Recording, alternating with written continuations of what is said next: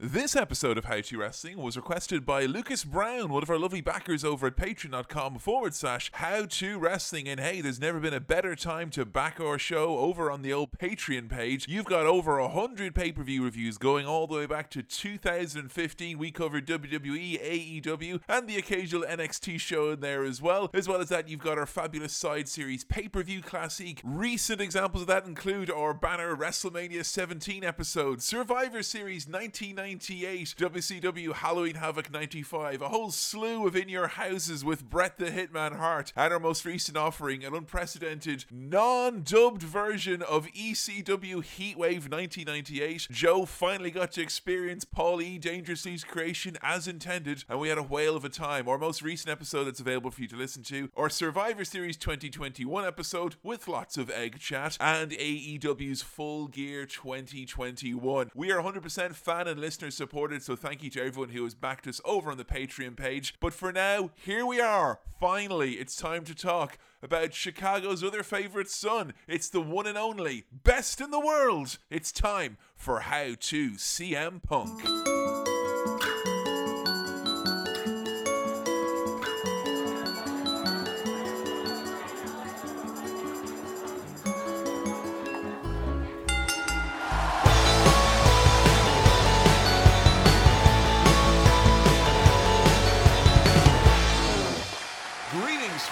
Welcome to the episode of How to Wrestling, the world's first podcast detailing how to wrestling, how to get into wrestling, how to understand wrestling, and goodness knows, maybe even how to enjoy wrestling. And today's episode is one that has loomed over this podcast very, very large ever since this podcast began. Today, it's time to finally talk about the best in the world, CM Punk. Hello, once again, it's me, your old pal, Cowboy Kevin, joined as I am by the best co host in the world, huh? It's Joe Graham. Hello. I think you're going to make some enemies out of our friends by saying that about me. Well, You're officially saying I'm Oh, the best. I well. mean, Adam, Billy, and Sam.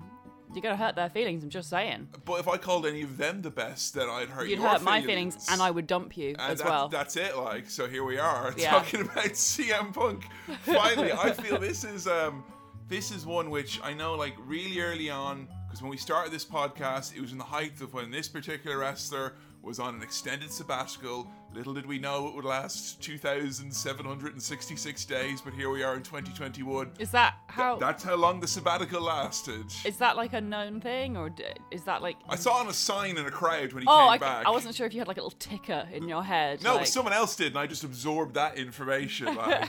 and yeah, I mean, before we get into obviously the life, the times, the career, the, the personality, and everything that comes with it with this this wrestler, um, what was it that you knew about CM Punk before this episode? I feel like his name was kind of constantly brought up, not necessarily on this podcast, but on like people Yeah. talking to you, and like it felt like it, it was on every wrestling fan's lips. Was the kind of the, the one thing they wanted was a CM Punk kind of to return or to be in wrestling again. It's funny that you mentioned that he hasn't really come up on this podcast because, like, I feel that's a very relevant and interesting point about him. Yeah. In that, you know, considering this is a wrestling podcast and we don't just talk about WWE, we talk about the whole of wrestling. Mm-hmm. And yet he has come up so little. And yet he is such an important cultural figure in the industry. Yeah, I'm trying to think if, like, in terms of episodes where he would have appeared, like the Colt Cabana episode is obviously one Yeah. that, that springs to mind. But not in terms of matches. It was no, just a, that was a court case. Yeah. and I, I kind of worried. I think that came across at the end of last episode that it's like, well, I'm not necessarily the world's biggest CM Punk fan, and I worried that the fact that you had only known of him vis-a-vis being involved in a court case, which Hmm. ended out pretty poorly, just in terms of the personal relationship between you know, wrestler that we've done an episode on that you were you were quite fond of in Hmm. Colt Cabana. I just wonder, like, you know, the fact that we had we had him kind of pop up. I believe it would have been in the the Colt Cabana episode about Hmm. the kind of the trial and stuff like that, which obviously the least fun things in wrestling to talk about Yeah. are criminal trials. And I feel like he didn't come across particularly well. yeah, I, I I'm not gonna lie, like I wasn't particularly trying to make him come across particularly no, well. that's not know? the point of an episode about Colt Cabana. Yeah. It was about Colt. Yeah, Um, but yeah, in terms of like what I knew about him before this episode, you know, not much because he hasn't really popped up. And it's not just a case of like, oh, he's not popped up on this wrestling podcast because, you know, we've chosen not to talk about him. It's like it's he's such an interesting figure in the industry in the he, he's had such an impact and yet the main company that is known for hiring him has tried so hard to not make him have an impact and like almost ignore his impact. It is, So- it's, yeah, it's amazing that WWE, who are like in 2021 at, at least, very concerned with promoting stars and ideas of the hmm. past. You know, we're, we're talking about this is the year where the biggest thing they had to say to build up for Survivor Series 2021 is go check out Survivor Series 1997 on the WWE Yeah. Network, where Bret Hart and Shawn Michaels had a screw job. But like it's yeah, so I didn't know much about him before this episode. Uh, I knew he was grumpy. I knew he took himself like really seriously, and that people people often call him bitter. I right? think Yeah. I wasn't really sure why. I assumed it was something to do with the WB being kind of shit, but also him being maybe a bit entitled. I knew he did a poo in the ring. That was honestly that was the main thing that he did a pipe bomb and it was a poo in the ring. I mean, those words when they're thrown around like bitter and. Oh, I know he's straight edge. Oh, you know, straight edge. Yeah, I know he's straight edge because that's his gimmick, isn't it? Yeah, yeah. Well, I mean, gimmick, lifestyle, uh, Yes. life creed, whatever you want to call it, extends into wrestling gimmick as, as well. Yeah.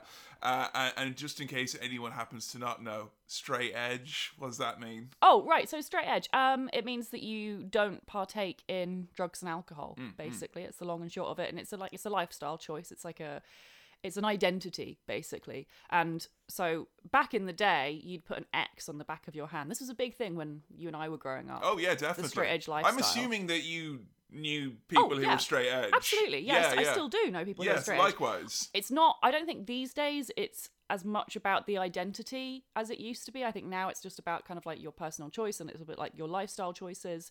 But back when we were teenagers it was very much like a it was part of a clique if Yeah. anything. It was like the straight edge group and they'd all hang around together.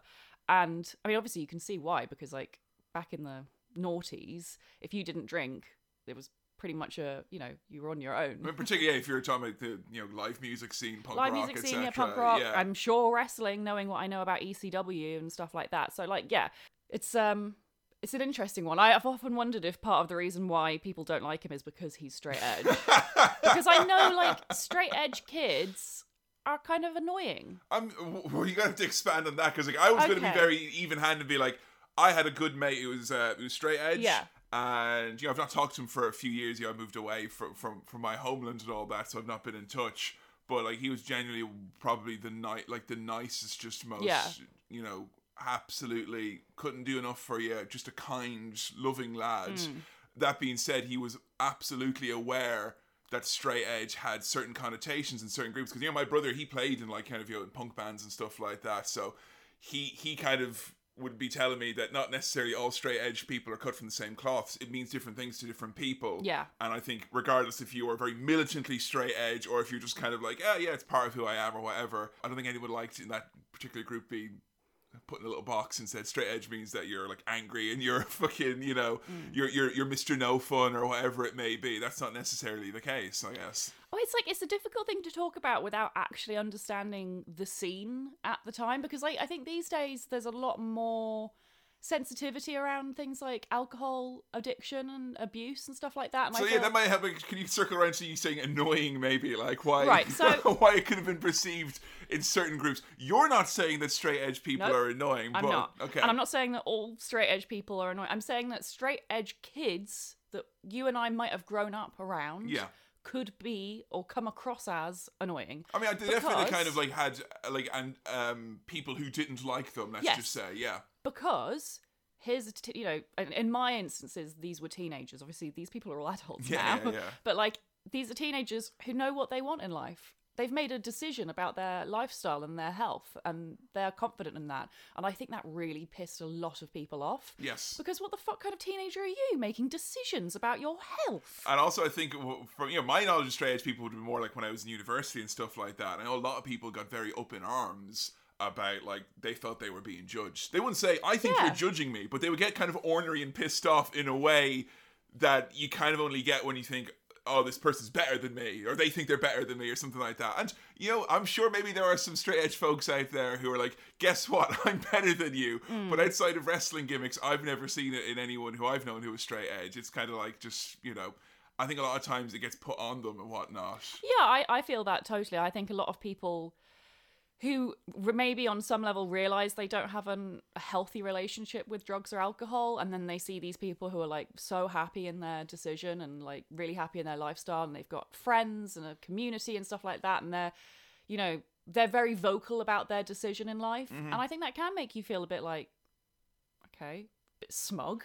So here's a question then. Seeing as you had like kind of your experience of you know people who were straight edge when you were kids and stuff like yeah, that. but I've got to point out as a kid being a straight as edge a teenager. and I, this isn't like 18. This is I'm, under 18 I'm straight edge. I don't have identification. Yeah. I don't have a passport. I can't buy alcohol. I can't smoke. I don't know anyone who can get me drugs. So when I was uh, familiar with the straight edge thing, it would have been earlier. I mean, this is the thing, right? So I, I feel like trends take a while to get over to the UK. Yeah. So I think all of this is probably a bit more relevant in America a bit earlier than mine. oh, definitely. Yeah, yeah. But like, yeah, when I was 16 years old, it was the thing to put big crosses on the back of your hands to to live shows yeah.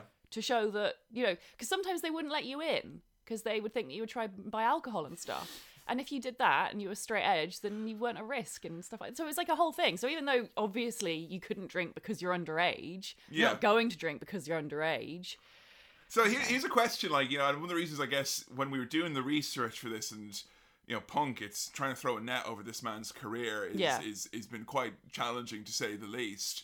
But I'm really glad that we've kind of we've done at this point, not least the fact that he's returned and there's kind of not necessarily an end, but at least a bookend of sorts to to a part of his career or that sabbatical. I always just kind of think, you know, you've, you've been doing this podcast for many years now. We've seen some pretty dizzying highs and put some pretty dark lows in terms of the impact of drugs and alcohol Yeah. and the lifestyle, inverted commas. I feel an episode doesn't go by where we don't make at least some reference to the way things are now versus the way things were back then. Knowing that about CM Punk, was that like, you know, the, the straight edge lifestyle and that being, you know, something about him. Did you expect that to be part of his gimmick? Did you expect that to be part of the wrestling identity? And was that intriguing for you that there would be a straight edge character in the notoriously drink and drug filled world of professional wrestling? I mean not really no is that bad No, I'm just wondering why. Like. because it's just like of course you should do that it's a great idea it's fantastic so let's say it's not exciting. It just it seems very obvious almost. Yeah, no, I'd, I'd be annoyed if no one had done that. It's such a. I feel it's like. I, I feel like a character like CM Punk is essential to shift, and I, I feel he probably did do this, although I'm not sure, but like shift the modern cultural landscape of professional wrestling in terms of those lifestyle choices. Mm. And I think probably, you know, I don't know when exactly the line would have been drawn, somewhere around the Attitude Era, where it's like suddenly drugs and alcohol aren't cool anymore, Well, and you've got later than that, honey. the wellness testing and things like that. And suddenly you've got wrestlers who like, you know, their idea of partying is like doing ten thousand squats with their friends. Like, yeah, yeah. I think it's like it's it's interesting with CM Punk, you know, and watching you know his documentary that came out back in the day, listening to you know many interviews, some with Colt Cabana, which which kind of was awkward to go back to. But he felt very strongly during the height of his run and during the height of his popularity, and I think he still feels that now that he's returned into into wrestling, is that he has a responsibility of sorts. Hmm. He feels it's on him or at least he feels very motivated to have to change the the industry to, to move it from from where he thought he's, it was at one point and move it into something different. Obviously there's an element of CM Punk you know I think as you're saying they're like changing kind of the, the the wrestling landscape in terms of the attitude to, to to drink and drugs and all that. I think you know him being a very successful wrestler who wore that on his sleeve. He's not the first wrestler who was teetotal by any stretch to, to be a champion in wrestling or to be a big star in wrestling. You know, not the case. Bob Backlund, Triple H, Jerry Lawler, these are all big stars in wrestling who've never touched a, a, a drop of alcohol uh, to this day. But I think another thing that CM Punk thought was very important, and it was kind of a big part of his mentality, was to try and change generally the culture and the uh, the mindset, I guess, of professional wrestling. In what way? Because that's like that's that's such a big proposition. Like it could mean anything. Well, I think if we, we get into kind of his career and where he where he came from and where he came into WWE the point in time he came into, and what wrestling was like when he left WWE in 2014. And we've talked a lot about you know Bryan Danielson and you know, Samoa Joe, these big kind of names, indie stars who came in. But if you want to talk about like the first in terms of someone who became a superstar on the independent scene, you know, independent of any sort of scouting and all that, just on his own volition became this big, big name, was signed to WWE, got to keep his independent name, gimmick, identity, and all that, and then slowly, tooth and nail, crawled his way to the top of WWE. And whether just by saying it or by WWE themselves wanting to will it into existence, changing it so that we're no longer a company where the idea of hiring an independent wrestler is like an absolute terrifying idea that will never ever happen in the world. And this is the thing: if we did this podcast like two or three years ago, the end of the story would be, well, WWE now has a pipeline to the indies. They signed the big names, almost to a, mm-hmm. fa- a fault, I would say. And it kind of feels like now WWE has went around the other way, where they Yeah. have kind of gotten rid of that. So CM Punk did seem, in many ways, and we'll get into obviously, usher in a different era. But the sticking power of that, and whether or not that was kind of on Punk or just something that WWE played around with before going back to their old ideas of what's best. I mean, you know, it remains to be seen. 2021. I don't know. I don't know if, if we'll be able to in this episode alone really actually get a finger on the impact that he had mm. because I think he is someone that you could very easily overstate his impact, but much more easily you can completely ignore his impact, as WWE have done for the last seven and a bit years. So let's get into uh, talking about the life and times of CM Punk then, shall we? Yeah. So I wanted to ask you about first and foremost his his look because we started looking at like his early days and stuff like that. It almost felt irrelevant to ask you about his look as a wrestler because his look as a teenager, like it just immediately clicked with you. It felt like who, who was CM Punk the teenager? Like, he's that cool boy I would have had a crush on.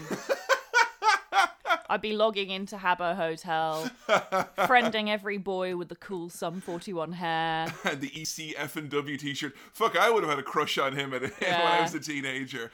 What is it about him? What's the what's the kind of the vibe of, of young CM Punk? He's just got like this punk rock, pop punk, like aesthetic and attitude. Hmm.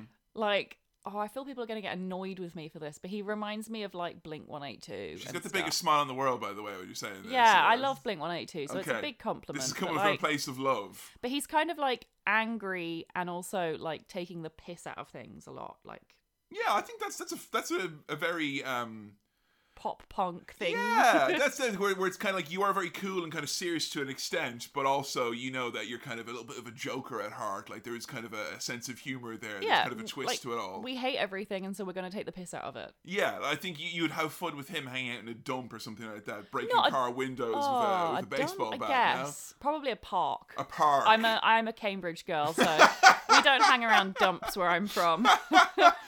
So I wonder, like, is that something that because you know, seeing your face light up when you saw him, and I was kind of like, oh man, yeah, like I fucking I dressed like that for fuck's sake when I was his age. Did you have the hair though? I didn't have the hair. I Oh, did one one summer when I was fourteen. I did dye my hair very not black because my parents wouldn't allow it, but very, very, very, very, very dark brown with red highlights, which I spiked up, and then spent all summer playing The Sims and not bothering to buy any hair gel. So I was just there, you know, can I make my hair red in The Sims? Not really. No, it's all right. It's fine. It's fine.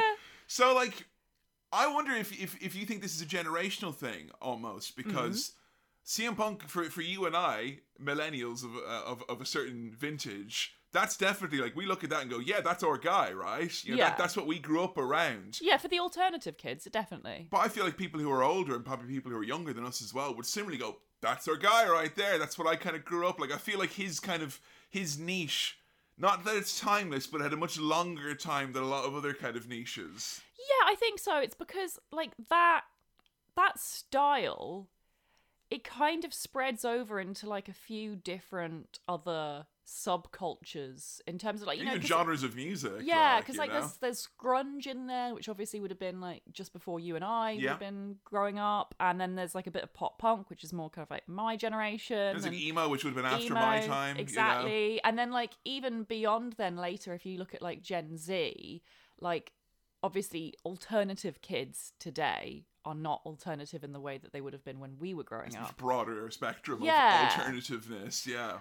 But like I still feel like those influences from you know emo, pop punk, grunge, all of that lot, it still has its hooks in a lot of alternative fashion today. Like I don't think there's mm. been much change in it. No, in that way. definitely not. And I would say though, you know, in terms of wrestling, not many people coming from this kind of this not say lifestyle say, but like this kind of side of the tracks almost. You know, I feel like wrestling because it's a big body guy business. You've got kind of athletes in there. Hey, we've had no shortage of like you know freaks and different sorts and all that. Hmm. But I would be surprised if we had any other wrestler who we've sat down who was kind of very much that CM Punk you know that teenager that we kind of related to Hmm. but also he still kind of invokes that even now much later on in, Yeah, in he's life like forty. yeah but he, he still kind of you mentioned blink 182 he still kind of carries that flag i think that Hmm. he makes people kind of remember where they're from that's kind Hmm. of a big part of like because i think judging from the tweets people have got like quite a personal kind Oh, yeah. of uh, uh, adulation or respect or relationship with CM Punk, and I think that's a big part of it. Is, is Mm. that kind of look? His childhood and his upbringing. Were you kind of surprised at all, or did you kind of anticipate that it would be as, as kind of fractured and as difficult an upbringing as he had? Uh, he didn't really talk much about his upbringing to be honest he Mm. was quite vague he said he had issues with his family and that his mo- his brother stole money or something or like Yeah. his family was supposed to give CM Punk money and then his brother took it or something I don't know it was very vague uh so yeah no I didn't really expect him to have because like he basically gets adopted by another family Yes. and he was very happy with that family and i didn't i didn't realize all of that like but that it does kind of feed into more of like it made sense to me like the whole found family was a big thing again Yeah. like when we were growing up i think Yeah. a lot of people were kind of feeling a bit more empowered to kind of reject the values of their own families and feel a bit more freedom to kind of like move in with friends and Yeah. stuff like that But like doing it, you know, when you're a teenager like he did, that's you know, it's basically leaving home. Mm-hmm. and like he literally did get adopted like his his Oh, yeah. parents now are not his biological parents he's not really comfortable it seems talking about that obvious reasons why you know i mean not every wrestler is very comfortable to talk about their upbringing even if it's not as kind of uh, stormy and whatnot as this is him talking about you know experiences with like his dad for instance and this was you know turned into a wrestling storyline later on because of course it was but his dad was an alcoholic Right. and you know we saw him describe what it's like as a kid he's like being picked up from like his little league game or something like that and the dad's meant to be the fucking assistant coach and he's like drunk out of his mind and Mm. Yeah, he said he was just like literally throwing up constantly out of the car window. And you know my immediate thought is like good lord this guy's driving little league kids home drunk that's Yeah. scary and punk's just like i was so sad because i thought my dad was like really sick He thought he had cancer. Yeah, and that that's obviously got to. I mean, it, it seems like kind of oh well, you know, I don't want to, you know, just funnel down someone's entire life choices into like one one or two incidents, but stuff like that's gonna. Yeah, if you think if you're if you think your parent is sick and then you find out that the sickness is alcohol, then of course you're going to like lead into a lifestyle where you know you're going to avoid alcohol. Yeah, it's it's kind of interesting to see like how culture was really set up then to kind of you know if you are an interested kid it can kind of lead you by the hand because Mm. you know he's got a shitty kind of experience at home his his home life is you know not not ideal it's been affected by alcoholism and all that you know he's your, he's an outcast in school he kind of gets made fun of for wearing you know kind of comic book shirts and you know uh, music shirts and stuff like that. He's reading magazines in detention learning about you know straight edge groups like minor threat and stuff like that. And like I, I don't know. I always I, Stewart Lee said this uh, in a in his book about you know back in the day you know pre kind of internet day if you had wanted to pursue an interest or find a subculture you had to kind of like you had to find it. You had to do the research. You had to like you know read stuff. You had to find like-minded people. Finding them in real life was obviously quite difficult. You had to go places. You had to do things. Whereas, like, say now you and I wanted to really get into a certain subculture. I mean, you do a podcast called Subcultured. Hmm. It's kind of a click or two away to find out everything there is to find out about it. Oh, I, I disagree. You really, I think, like though, by this kind of journey of discovery, that will get you into a subculture a lot more. That will kind of bring you into this world, be it straight edge or otherwise. But I think because it was so hard to find out information, it was hard to truly involve yourself in certain subcultures Yeah. because there wasn't necessarily a local community. Like, what you know, where I was growing up, it would have been really hard to find other straight edge people to kind of hang around with. Yes, Yeah. there's a couple, but like definitely not an actual community. Yeah, definitely. And Whereas I, think, feel like now, because it's all there, if you just look hard enough, you know, there are you you can be more confident in the knowledge that there are your people. Yeah, yeah. I guess it's kind of the, the barrier to entry has been has been lowered somewhat. But he gets involved into this kind of you know um, you know into the scene. He starts seeing you know, these bands live. He starts making connections. His other love at the time as well is wrestling. And I'm sure as soon as you saw him with his spiky hair and his ECW t-shirt, that the world of backyard wrestling was not too far away. yeah. What do you think about Punk's kind of experiences in the world of backyard wrestling and how he got involved with it? What do you think of that? It's very again, it's very relatable. Former backyard ice queen Joe Graham over here. so basically, him and some friends built their own wrestling ring out of like he said it was like out of yarn and like some old sticks. You try running them ropes, like yeah, just crush the whole thing. And then eventually they were like, "Oh, let's actually build a ring properly," because they were like they were realizing they were getting a bit of a of a crowd going You're to their two or three hundred people Yeah. to see self-trained. Yeah, and they were kids. paying to like to, to see it and stuff. So they yeah, then they put their money towards a ring, and then they were putting on proper shows. And he said they were getting like a thousand people turning up, which is like ten times more than the local wrestling like actual wrestling promotion. Yeah, and it's kind of it's riling up the scene the wrong way because you've got all these people over here who are like, I'm a I'm a promoter. I promote an actual you know Chicago local independent group, and I have to pay talent to come in. I have to pay you know the doctor and the athletic Yeah. commission, all this stuff. And here there's a bunch of kids. They didn't say it in like any kind of in anything that we saw. But like, I gotta feel that like, I mean, I guess the time is probably it's, it's earlier than all that because it would have been mid '90s. But it's amazing to think that he was doing this type of thing before, like the likes of Jackass and stuff like that. Which you know we've discussed before. I think that was a big advent Yeah. for you know anytime you or I had like kind of any backyard wrestling experience, half the lads on the roster were just wanting to be Bam Margera and jump off something. Absolutely, yeah. You know, so I'm impressed that Punk managed to kind of get this going. The uh, the Lunatic Wrestling Federation, as it was called. There was kind of a friction that started to develop though between Punk and the other guys at the wrestling group, and that was that Punk actually wanted to train. He wanted to get better. He thought that they could.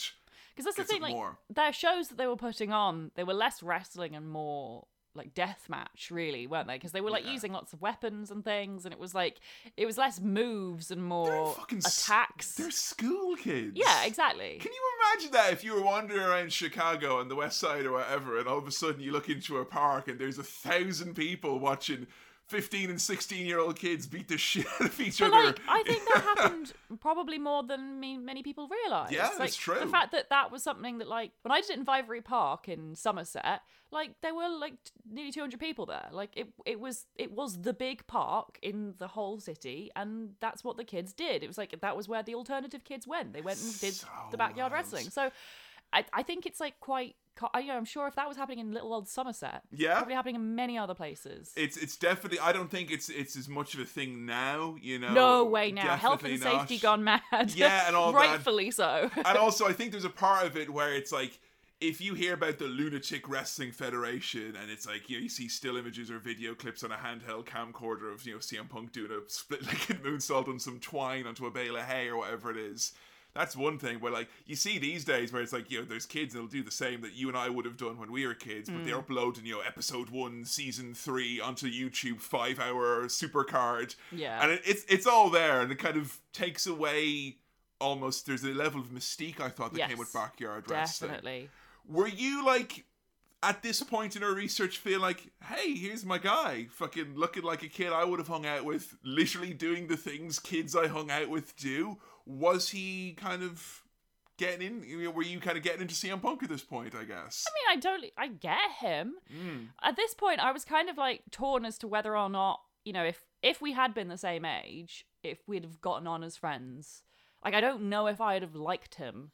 He's um, a prickly sort. Yeah, for sure. he seems even when talking he's talking about him and a bunch of kids doing this kind of crazy wrestling show which like you think back it's it's just it's mind-blowing. It's amazing. It's so mm. fucking cool. And he's still bitter about it. Like at that point with this documentary where you watched him talk about it it would have been like 2013 or whatever.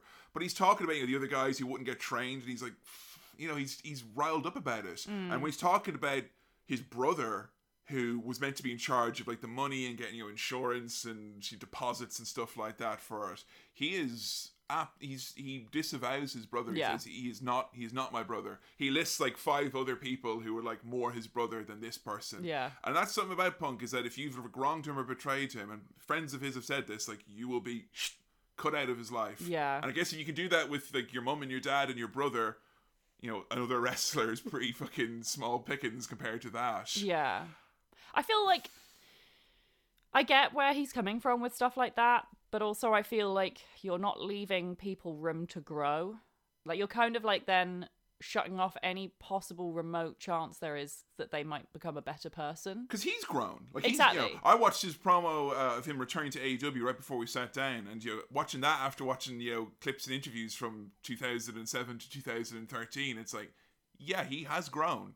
Other people can as well. I Mm. Yeah, guess. people can change. I mean, I'm not sure that if he's, you know, everyone who he's cut out will remain cut out forever, but like that is kind of a pervasive thing. It feels like he has an antagonistic quality to him. That's not just like, oh well, people fuck him over and this shit bad shit happens to him. It feels like yes, that that is there and that's justified, but I feel like he is kind of like angry plus at points Yeah. throughout his career. And I don't know, are there many people we've come across in wrestling who like wear that on their sleeves throughout their career where it's like I'm pissed off about this. I don't like this person. You know, I'm I'm I am bitter, you know, about this particular thing. There's got to be people. I feel like people retrospectively get like that. They look back and go, ah, I should have been put over in this territory, or I should have been a big deal. But like I- actively living it, being like, hello, right now, here I am in 2000 and whatever, and I am bitter about about this thing. Yeah, I don't think so. I think people say that about Bret, but like these days, I think people realize that's not even remotely fair. No. I mean, comparisons between, like, just before we get into the wrestling career, but temperament. 'Cause I know. People, people will say, Bret Hart, he's bitter. Bitter. CM Punk, he's bitter. Yeah. And I couldn't think of two more different guys. Are there comparisons there, do you think? I think they're both right to be angry. they were wrong. Yeah, and they are true. they are right to be angry. I think it's a very valid emotion to have after the way they were treated. I don't think that makes them. I- I- You know, if it does make them bitter, I don't think that's necessarily a bad thing. I think it's fucking healthy. Yeah, wrestling, the word bitter just usually means someone who is articulate about being wronged. Yeah, well, you know, actions have consequences. So you you know, if you piss someone off, they're gonna be pissed off. So I mean, but yeah, I'd say that's a similarity, but I feel like I don't know. It's, it is really difficult. I, I do feel like Bret's a lot of a softer guy than hmm. CM Punk. Like I feel like Brett wants to make friends ultimately and like rebuild bridges. Like he wants to put the past in the past, bygones be bygones. You know, I can't think of anyone who he's not gotten on with who he hasn't like you know become friends with again. You know, even Vince and Yeah. Shawn. Like he he gets on with them so well. You know, I don't think it, behind closed doors he's probably not going, oh yeah, they're the nicest guys in the world, but he's he's fine with them. I think Bret Hart is the example of like how to to build rebuild bridges and Yeah. move on. Like you know, you can be justified in your explosive anger, but you can come back and you know make amends if if you choose to do Yeah. so. You know, I'm not saying everyone has to do that. No, exactly. And it's, it's perfectly valid either way. But like, you know, there's probably a reason why Bret Hart is looked at very fondly in the modern day, and Mm, yeah. it's partly because of his willingness, I think, to build bridges. Right, yeah, yeah. So Punk has already kind of thrown out his lot with the Lunatic Wrestling Federation that is not kind of on board with him wanting to become a proper wrestler. So he decides, right, I'm going to go, I'm going to find a wrestling school right here in Chicago, Steel Domain Wrestling, where he is trained by Ace Steel, who you have seen on a previous episode of this podcast. Oh, he was Donald Trump. He was he was Donald Trump, the 45th president of the United States of America, Ace Steel. And he is quickly drawn to his fellow trainee, one Colt Boom Boom Cabana, and um it it made me sad to go back and revisit their friendship. It genuinely made me sad. Yeah, it, it is sad because they're clearly very good friends. Like immediately, you can see what they see in each other. But they're so they, They're such a good pair. they are, and they're so different though. That's it. And That's particularly it, yeah. when you're a kid, you got this guy who's just come scrapping in fucking in the backyards, Thinks everyone's out to get him. and you got this other guy who's Lovely little good boy. good, good boy, good- Parents love him. good boy from the suburbs, Yeah. college athlete, Yeah. and like they Brushes his teeth every morning, every night.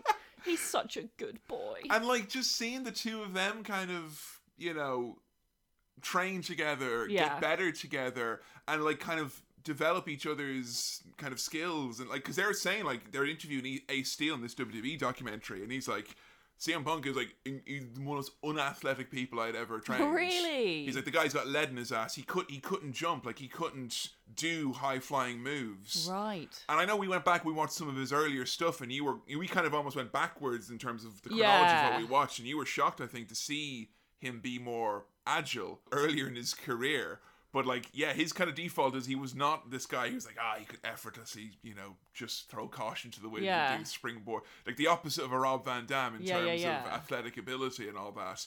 I love so much that he has disproven that notion that if you are not a natural athlete, you can't be a wrestler. Yeah, that's really cool. I didn't realize that that was the case about him because everyone talks about how he's a great wrestler. I think being a great athlete is a part of being a, a great wrestler. I thought that was the part. but I think it just means you have to work twice as hard because you wouldn't Right. know from watching the, some of the matches that we watched with CM Punk that he's someone who, like, you know, would have been put on the lower end of you know the, the rest and training and all that thing this guy you know he's not he's not the natural like he's not the guy who comes in every time we talk about a star it's like wouldn't you know it kid's a natural. He I was do- not a natural. I do wonder sometimes though how much of that is like the opportunity to be athletic as a child. And like obviously Punk didn't get that because he was like first of all he was an alternative kid and I think that was very much like beaten out of any alternative child. It's oh like, yeah I, I Do not be athletic. I was I was this was is not for you. I was told so many times, like in PE and stuff like that. I literally had a PE teacher once, like, put his hands on hips, go, "God, you're so unathletic." yeah, and like literally As in, like, you don't yeah. bother trying because you can't. And it like doesn't matter if it was true or not. Like literally, PE teachers were fucking bullies back in the day. I don't know if it's still the case now. uh, can confirm as a former teacher that is absolutely still the case. Right, and they just like judge kids based on their appearance and go, well, that kid's got black dyed hair, so obviously he doesn't do sports, and that's like just show, so shit. But anyway, so I think you've got that, and then you've also got the fact that you know he hasn't got a very healthy relationship with his parents and his brother, and I feel like. You know, in a happy home life, you do do things like maybe sports and team building exercise Oh, yeah. and stuff, and I feel that's the stuff that like gets you into practice of being a bit athletically inclined. But so you- you put if you've not given that opportunity as a child, then of course it's going to be harder for you as an adult. You put him in there with someone like Cabana, though, who's there, you know, Yeah. learning how to do drills and football practice at university and high school. He you probably know, played catch with his dad from age nothing. So like you know the idea even just stuff like running drills and all that, which is a big part of wrestling training, is you know they'll run the ropes for ages. You Mm. know I don't think Punk was having to pick Cabana up on his shoulders and climb up a fire escape like Ricky No. Steamboat and Ric Flair or anything like that. But yeah, it's it's a it's a tough thing to get into, and I think again it proves that determination, particularly as well. Um, straight edge extends to you don't take no painkillers. Does it apply that way to everyone then? Because I was a bit unclear about that All, fact. all I know is that my mate who was straight edge, he told me like there's some of his friends who were straight edge who wouldn't even drink, you know, caffeine. Right, okay, because that that was the thing And there was people that who were straight edge I knew who they're like, I won't sleep around because that is in you know defiance. And I knew some straight edge people who were the biggest fucking horn dogs in the universe. wow, I uh, had no idea yeah. it had like different definitions For, like for that. different people, like Yeah. you know, and I'm sure there's some people who look uh, hear some of that and go, "Well, that's not straight edge," but you know, there are people who identify as straight edge who Yeah. I knew who, who did subscribe to that. Yeah, and it's not like it's an actual club with rules. No, absolutely not. because it's a self-identification thing, so it's up to you. I just the idea of you know I remember watching you know Tough Enough for the Attitude Era podcast and all the people they learned to train for the first time. You just got this like second episode, this house full of people and they're all like just eating ibuprofen, Yeah. and, and they're not like oh look at all these pill heads, they're all addicted. It's like no, they're just like You need that. they're fucking sore, man, like really sore. Yeah. Um, one other person I know who doesn't go with painkillers, we've done an episode on is Mick Foley. So What? you know, so I think that's uh Why didn't he take painkillers? because I think yeah, I think we talked about in the episode. He was worried about you know potentially becoming addicted and all that because of because of the oh. style of wrestling that he did. Oh, geez. and don't get me wrong, Punk wasn't you know Mr. Hardcore or anything like that. Quite the opposite. He was quickly early on in his career in the Indies gained a reputation for being like a technical wrestler. Yeah. You know, and when he came into independent wrestling was a really interesting time. It was 2002, which is right after the collapse of ECW, WCW. The wrestling landscape is very different. People are kind of scrambling around trying to make another company. The indies aren't necessarily known if it's a viable commodity yet. But one thing was pretty much certain, which is that the taste or the appetite for hardcore wrestling was definitely lower now. So himself and Cabana, people like Chris Hero, even Bryan Danielson, they were coming out into the indies, and like the old indie guys, where it was like a little bit more blood and guts. They were like, right, we want to be like Eddie Guerrero and Dean Malenko, and you know those kind of classic grapplers who we saw in the early '90s. Let's bring over some of the infants from Japan and stuff like that. So Punk was part of this very early crop of people who, like, if you want to argue about anything what he changed in wrestling, he definitely was at the forefront. They helped change the independents to be more focused on this technical style, and that became the kind of the big ticket item on the independents. And he was involved in this company called IWA Mid South, where we watched very grainy footage and clips of him wrestling Chris Hero and others. And my God, what a place to come up in wrestling! Those are some dirty mats, Joe. Disgusting. Looked like someone had dysentery all over it. So IWA Mid South was like a blood and guts promotion, but they kind of they used it just as a platform to kind of to be the wrestlers on that, hmm. and they notoriously got on really badly with the the locker room and the the promoter. Who's a notorious piece of shit called Ian Rotten, who on a previous podcast I said was dead, and no one corrected me. Oh, he's not dead. He's not dead. I just thought he was, and no one was like, "Hey, Ian Rotten's alive." Nah, no, No one bothered saying. No one cared. So No one likes you, Ian Rotten. so Punk early on, you know, it's him and Cabana kind of that match was was was kind of what got a bit of notoriety. They're traveling kind of all over the, the eastern side of uh, of America. But it was his girlfriend at the time, Natalie. She was the one who approached him with an idea about like what his gimmick should be. And it was her who actually came up with the idea for doing the straight edge gimmick.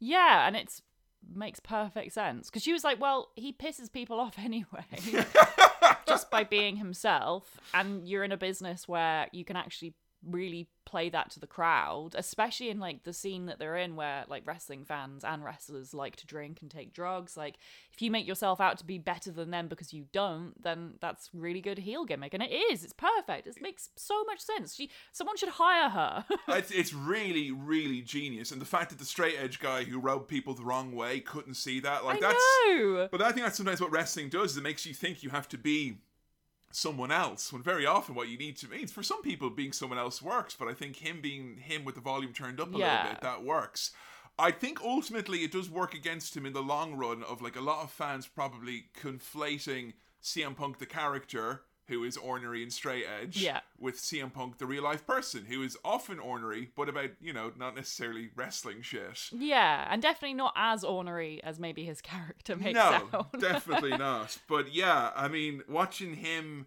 getting that notoriety on the like whatever the opposite of the grandest stage of them all is is pretty impressive. Uh, Chris Hero, fun fact about him, who would later be Kassius Ohno in, in WWE and Chris Hero again now. Punk came up with the idea for the Shield.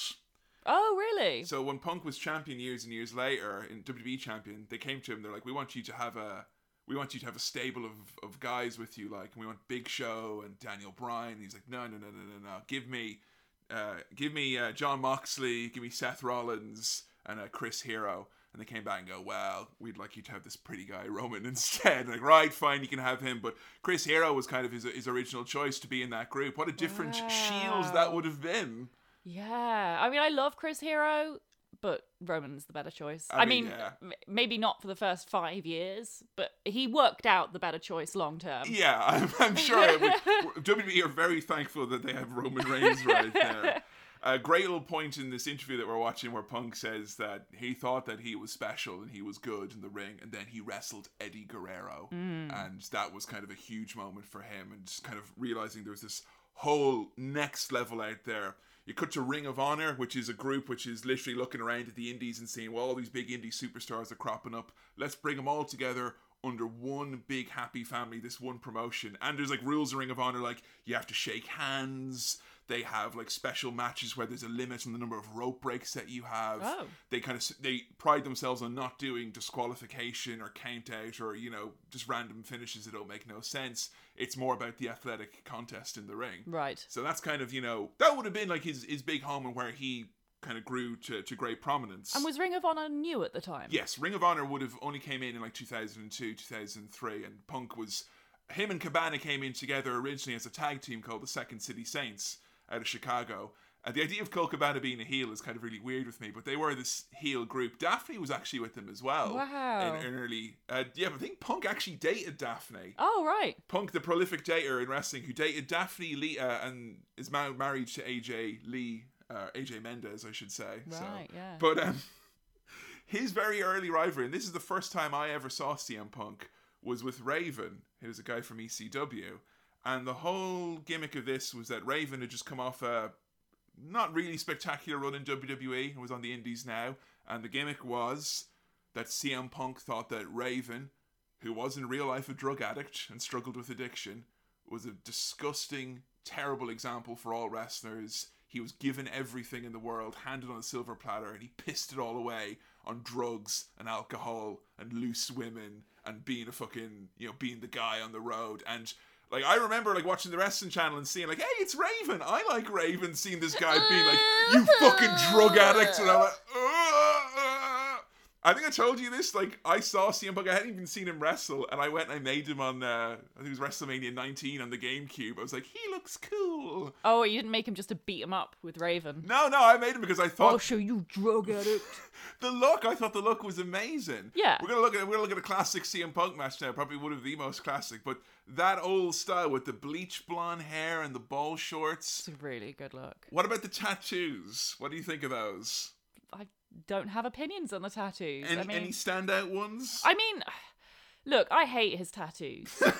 no, you went from no opinion to No, no, no, no. As in, as in for his character, his look. Right. It's none of my fucking business. Gotcha. It's not for me. It's fine. That's not supposed to be for me. It's for him. It's for him and it's for those people, and that's absolutely fine. I don't have tattoos, so already I'm not the target audience. But he has those pop punk tattoos that I really don't like, Oh, I see. like the spider web on the elbow and the stars and stuff. you call it, it was Edge. Yeah, you you talked about the stars in the Edge Yeah. episode as well. It's, it's the pop punk star, the pop punk star. the one that I would draw on my uh, pencil case.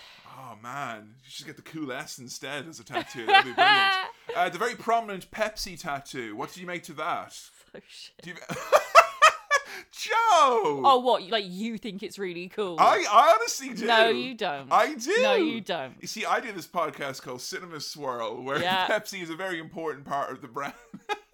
All right, I'll get a Pepsi tattoo. no, thank you. Hmm. On, on their forehead, right in the middle. Yeah. there. Like, actually, can you get the Pepsi Max caffeine-free logo, please? That's It'll take up the whole forehead. Yeah, sure? fine. That's good. Good. Okay. Why do you think he's got a Pepsi logo? I assume he likes Pepsi. He does like Pepsi, yeah. Hmm. Uh, it was apparently his friends were all getting like, or I'm not sure if it was his friends or just like people of his age group were getting like beer logos tattooed. It was a them. big thing when we were growing up about Yeah. getting. It's just so. When you think about it, So isn't it so weird. weird considering our generation was like anti-capitalism Yeah, and and like anti anti the man, and you've got like a corporation's logo He's on you. Pepsi on one side, and the other side is a Hasbro best-selling toy GI Joe, the Cobra, Yeah. the Cobra insignia. There, I'm not gonna lie, I I remember like seeing the Cobra tattoo on the other sides and going to my brother, who's a big GI Joe head, going look, and he'd be like, "Oh, he's cool," you know, just like again, like another one showing that kind of generational thing. I think if you're a kid of the '80s, seeing a you know some of those tattoos are gonna make you go, "Fuck yes." Yeah. That's fucking cool. But look, there is one thing that happened in Ring of Honor that was more important than anything else, which is a series of matches he had with the one and only Samoa Joe. And we were fortunate enough to sit down and watch what is considered to be the best of the trilogy Punk Joe number two from Ring of Honor in 2004. Joe, I need to address the elephant in the room right now. You were dreading the long match. I was. Thank fucking god it was Samoa Joe because I genuinely think I would have just like. I don't know, like thrown myself down the stairs. Jesus Christ! You know how when you've got like a maths exam, when you throw yourself down the stairs? you didn't do that. No. Quickly try and break a leg before your maths exam, so One you don't have to go to school. One time, I was, oh, I was in school. I was going to going to school, and a, a priest fell down the stairs in front of me.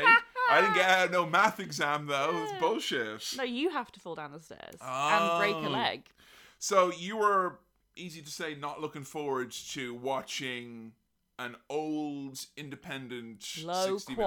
quality, and we got we got good fuzzy. we got good quality No, we but it, didn't. we we got as good as you can get which is shit. i don't want to be kicking ring of honor the company while it's down because obviously 2021 it's gone on hiatus it may not come back if it comes back it'll probably be very very different but the one thing that ring of honor definitely has is a library of matches old and new featuring some of the biggest names in wrestling past Yeah. and present. The fact that it is a struggle to this day to access that as someone who's got money in hand wanting to I know. it is absolutely ridiculous. Big match tony khan. So license it to him. License it to someone. Make money out of it. People would want to see it like they really would i don't get it I think maybe because it's just really low quality, so people like maybe don't want to pay lots of money for the licensing. I mean, you know, it's it's I get it's low quality and all that, but like even still, like it's there, it's available, like Yeah. it's it's DVD quality. But yeah, watching mm. these old matches, I'm not. You know, we we just did over on the Patreon page, we did a pay per view classic where we had some very very helpful sorts send us some classic ECW undubbed pay per views in the proper original style as was meant to be, and seeing it in that classic quality, it was really great and eye opening and all that. But man, watching old wrestling where you've got one thing here, commentators with bad microphones. oh god, one of them with a good microphone and one of them with a bad microphone. And the good's got an asterisk beside it, folks. Yeah. And look, I'm not gonna like, you know, I'm not trying to be fucking petty or anything like that. But when people say this is a legendary match and it's five stars and you gotta see it, you gotta see it, you gotta see it.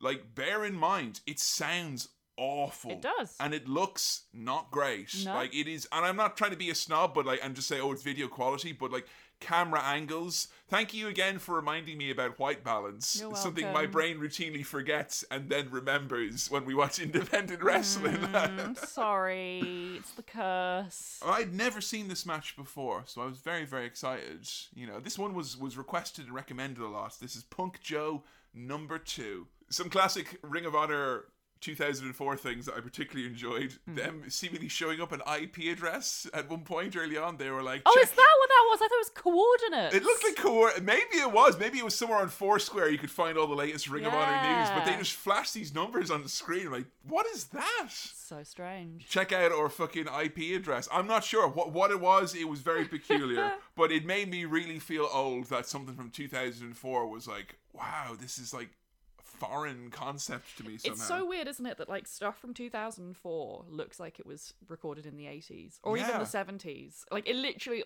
all camera footage looks like it was made 50 years ago, no matter when it was. I think an issue is is that you know I we probably should have watched this on like a smaller screen, like a laptop or something. I think watching it on our big main screen. You know, I think a lot of that, a lot of that older footage is not no more than playing an N64 game on a bigger screen like that. So what you're saying is really we should have watched it on an iPod Touch. As the authors nano. intended, watch it on an iPod video on an inflatable mattress in a room with no other furniture. Yeah, that's how a we should have it. smelly watched boy with his shoes off. I have to say though, in spite of all of that, you know, kind of you know, lambasting about the quality of it and all that, Yeah. When Punk comes out and when Joe comes out, there's an immediate star presence. I felt like when they came out, it, just it, it exuded superstardom. Definitely with Joe, a hundred percent. He has like the biggest vibes. He just has like celebrity written all over him. Like Yeah. he's just like he carries himself with an authority that just like you would expect of like I don't know, like A champion. He looks Like, like a champion, not right? just like a champion though, but like you know a superstar, Yeah, a yeah. Hollywood A-lister, like Mm. the coolest guy in the world. Okay, I, this is probably what it is. Someone who is not necessarily looking to book someone for a wrestling show could look at him and go, "I could put him in a movie, or I could put Yeah. him in a music video, or something like that." Or a video game, or literally anything. He's just fucking awesome. He's so cool. Maybe it's nostalgia playing at me because when I see Punk in that fucking zip-up top with the fucking the baggy shorts and the the wrist tape coming out to that theme, oh my god! Yeah, not I- not me. Not you. No, it just reminds me of boys I was friends with. you didn't think they were stars? No. So this match kind of as like any kind of long match worth its salt has got kind of phases to it and notable kind of moments where it shifts gears. And at the start, they're kind of telling the story that Samoa Joe is this unstoppable submission machine. He hmm. smashes his opponents. He is he is god tier in terms of physicality. Punk is known as being kind of like a brawler and a bit scrappy, but he knows he can't do that with Joe because Joe will just squash him. So he's doing what I, I would call submission chess on him. And the first, I'd say, good like 15 or so minutes of this match is these guys trading holes. And I know you like a tight hole. These guys had some fucking goddamn tight They were holes. so fucking long, and there was so many of them. I hate an, a match that I know will be an hour long Mm. with 15 minutes of fucking rest holds. Why? It's- Just make the match shorter. We don't need it. It's- I don't want it. It's it's a bad sign when they say this match has a 60 minute, one hour time limit, and you, I think, immediately clocked where this was going. Like that, there was a 60 minute time limit, so we were going to get a 60 I'll be minutes. honest. I clocked where this was going when earlier on in the day you said, "Joe, let's. I know. Let's let's let's watch the documentary and then we'll we'll go for a walk." Like as a break, you thought know, it was being to stretch the legs, and then we went on a walk, and and we went to B and M, and you were like, "Oh, this is a nice fidget toy, isn't it? That would keep you occupied." And I was like, "Yeah, this is nice." And you're like, "I'll tell you what, I'll get it for me because I like to fidget with things." It's like those clues building up over the. I was like, "Oh, I think I'm gonna have to watch an hour long wrestling match." this is like when when Daddy takes me for ice cream because he knows I've got to go to the dentist later. And then the dentist is like, "Why did you give this kid ice cream? I to shoot him full of Novocaine." so uh, uh, I think I may have failed then in my kind of prep work. I'm really to- grateful for the Tangle toy. Yeah, honestly, Tangle Toy really, if you want to sponsor this I went podcast, through- literally, yeah. I went through the Tangle toy. I went through my lock picking. I had my fuzzy worm. I needed all the shit. Sorry, this is really difficult because I've written all these notes where it's like you can see Joe's frustration, but it's Samoa Joe because he can't beat CM Punk up. Yeah. But you were really frustrated Yeah. watching all of this. That was very fun. I Um, didn't fall asleep though. You didn't fall asleep. I think though one of the reasons you can fall asleep in this match is that these bits of like submission chess are broken up with some of the most vicious chops ever. Where Samoa Joe just went. It's hard to talk about vicious chops in this day and age. You know, you got Daniel Bryan. You got Daniel Bryan. chops for his dinner. Like Literally, like asking wrestlers to take a fucking knife to his chest. Like, please slice me open. I'm Bryan Danielson, and I hate my chest. Yeah. please get rid of it. For me. I like me. to worry my wife. Poor thing. There's something about this though that like was um I could see elements of CM Punk's like persona shine through. He's Hmm. in the middle of this match that you know is meticulously planned, that there's a lot coming still. One random fan in the audience is trying to get a boring chant going at points in this match. Yeah, there's a really loud fan in the front row, and it's great though because Samoa Joe just fucking he doesn't even look at the guy. He's facing away from him, and he kicks the he kicks behind him the guardrail that the fan is resting on, and he immediately goes. That's how Samoa so Joe. cool. This is these are the two characters that you compare and contrast. Samoa Joe mule kicks a guardrail. CM Punk in the middle of a complicated submission goes, "You don't like it, asshole? The door's right over there." Love it. Like he's meant to be wrestling the match of his life. You can't slip against Samoa Joe. Hang on a second. This guy is pissing me off. I gotta give him a two cents. This is the thing. It's really hard for me to look at someone like CM Punk and think he's really cool. When that like, made me think. That made me think he was cool. Though. see that- that's not cool to me. That's really like it's not. It's like the opposite of cool. See, like, that's why I can return things in Nando's and you can't. No, because CM Punk cares too much. Mm. Samoa Joe is cool because look, he doesn't give a shit. He's not going to give that fan his time. He's going to kick a guardrail and Fair. knock the kid over, and he doesn't even look at him in the eye. the temperament. So cool. yeah. Whereas I- CM Punk's like, "Mm, I need attention. it did kind of, you know, I think this was actually the last match we watched technically. And the first match we watched, I think we watched we watched the match from like from 2014. We kind of went backwards.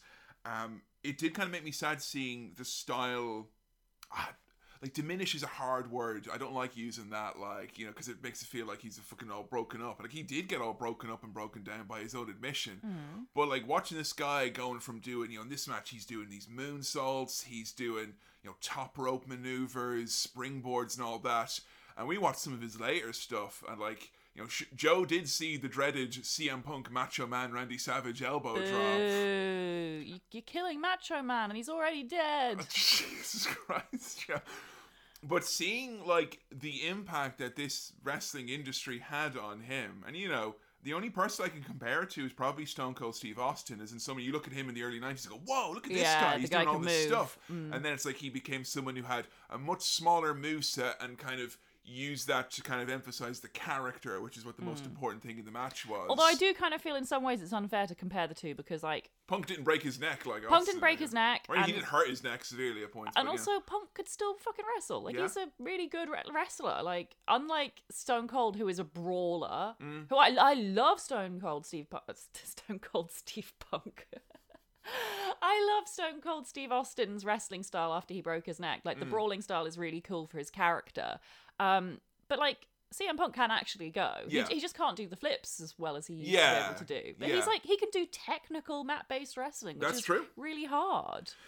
We have uh we hear that Mick Foley is in the crowd watching at one point, which is like what a weird time for Yeah. wrestling, man. That's so cool. Uh, so at this point, we're halfway through the match, and narratively, it doesn't feel like we're halfway through. I don't understand why this match needs to be this long. What do you mean like narratively? Like you feel like they're not kind of because I, I feel like there's the first kind of 15 or so minutes where it's slow and then we get this Yeah. kind of gear change where we get a little glimpse of it being like boom boom boom boom boom and then we kind of slow back down again and then we get into around like a 20 minute sequence of this mo- what was what is the modern style now in a lot of companies which is the big kickouts the big moves high impact and stuff like that but you didn't feel like it it flowed as well for you What's the arc?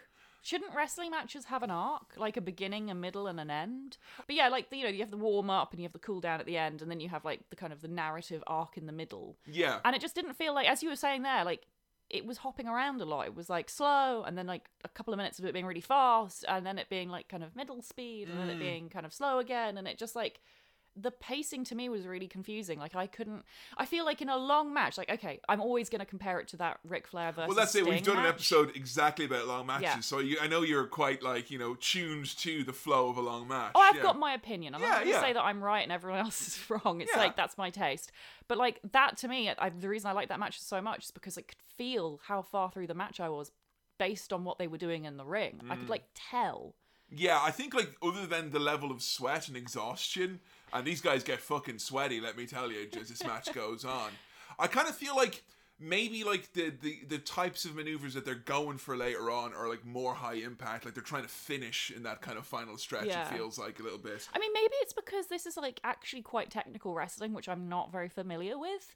Maybe it's like it's too complicated for me. Maybe it's just going over my head. And the Mm-hmm. reason I like the Ric Flair Sting match is because they don't actually do much wrestling. Yeah, I mean, so they can tell more of a story. you have like a smorgasbord of submissions here in this one, and like Samoa Joe is the guy who'll put you in a submission and then he'll turn it into something slightly different. And I will tell you, like watching Punk's body contort and be, Oh, s- yeah. wow, He's so flexible. They're like I, I, I never like even though I watched some of his earlier stuff back in the day, I never knew he was to this degree. This guy's literally got the back of his head touching his calves at some Yeah, point in some of his submission. The spot of the match, which knowing how loud they are because you hear them slamming all night, those guardrails in Ring of Honor, those barricades, when Joe just picks Punk up and he swings him into that. it like a baseball bat. It's one of my favorite moves in wrestling. I love it. Like I wince when they do that into the big fucking du- Cushion. the duvet in WWE. Here, it's just like, how does he do that? I've absolutely no. Did you see the lad in the notebook in the front row? Standing up, he's hard to miss. Standing up, like- Front row, standing up, Maybe taking you, notes. You weren't taking you weren't taking enough attention to this match, Joe. You should have maybe there with the notebook. like, you know. It's funny because I actually had in my notes, it doesn't feel like this match needs to be this long, and it doesn't feel like it was designed to be uh, paid attention to by a person taking notes, aka me. But there's this guy clearly having loads of fun taking extensive notes on this hour long match. I wait to be told that that is like one of the forefront wrestling journalists in 2021 or something like that. I'm David Sure, I'm, Bixenspan. I'm, I'm sure it's it's someone of note that was there doing it.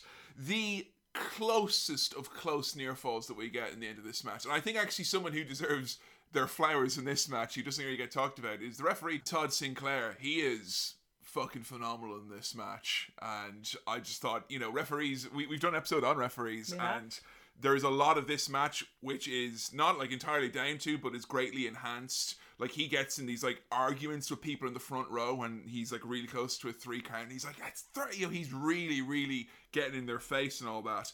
I think one thing that I would have appreciated is more of a visual cue or a clear auditory cue that the countdown was coming. Yeah. Because I have recently watched a match that went to a time limit draw with Brian with Bryan Danielson and Kenny Omega, and we got like the ten minutes remaining, five minutes Yeah, remaining, makes two minutes, and we did get little bits here and there, but it was like, a.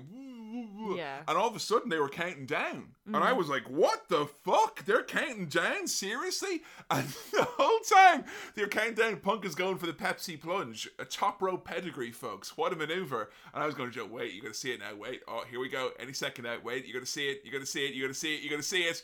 And then the match ends. Yep. Damn it! It's a draw. Mm. I was a bit heartbroken by the draw, which I guess was the point of it. And the time limit draw where you have crowds chanting for five more minutes, five more minutes, and then one guy goes, 60 more minutes! That's the guy taking notes. And that was when I started laughing.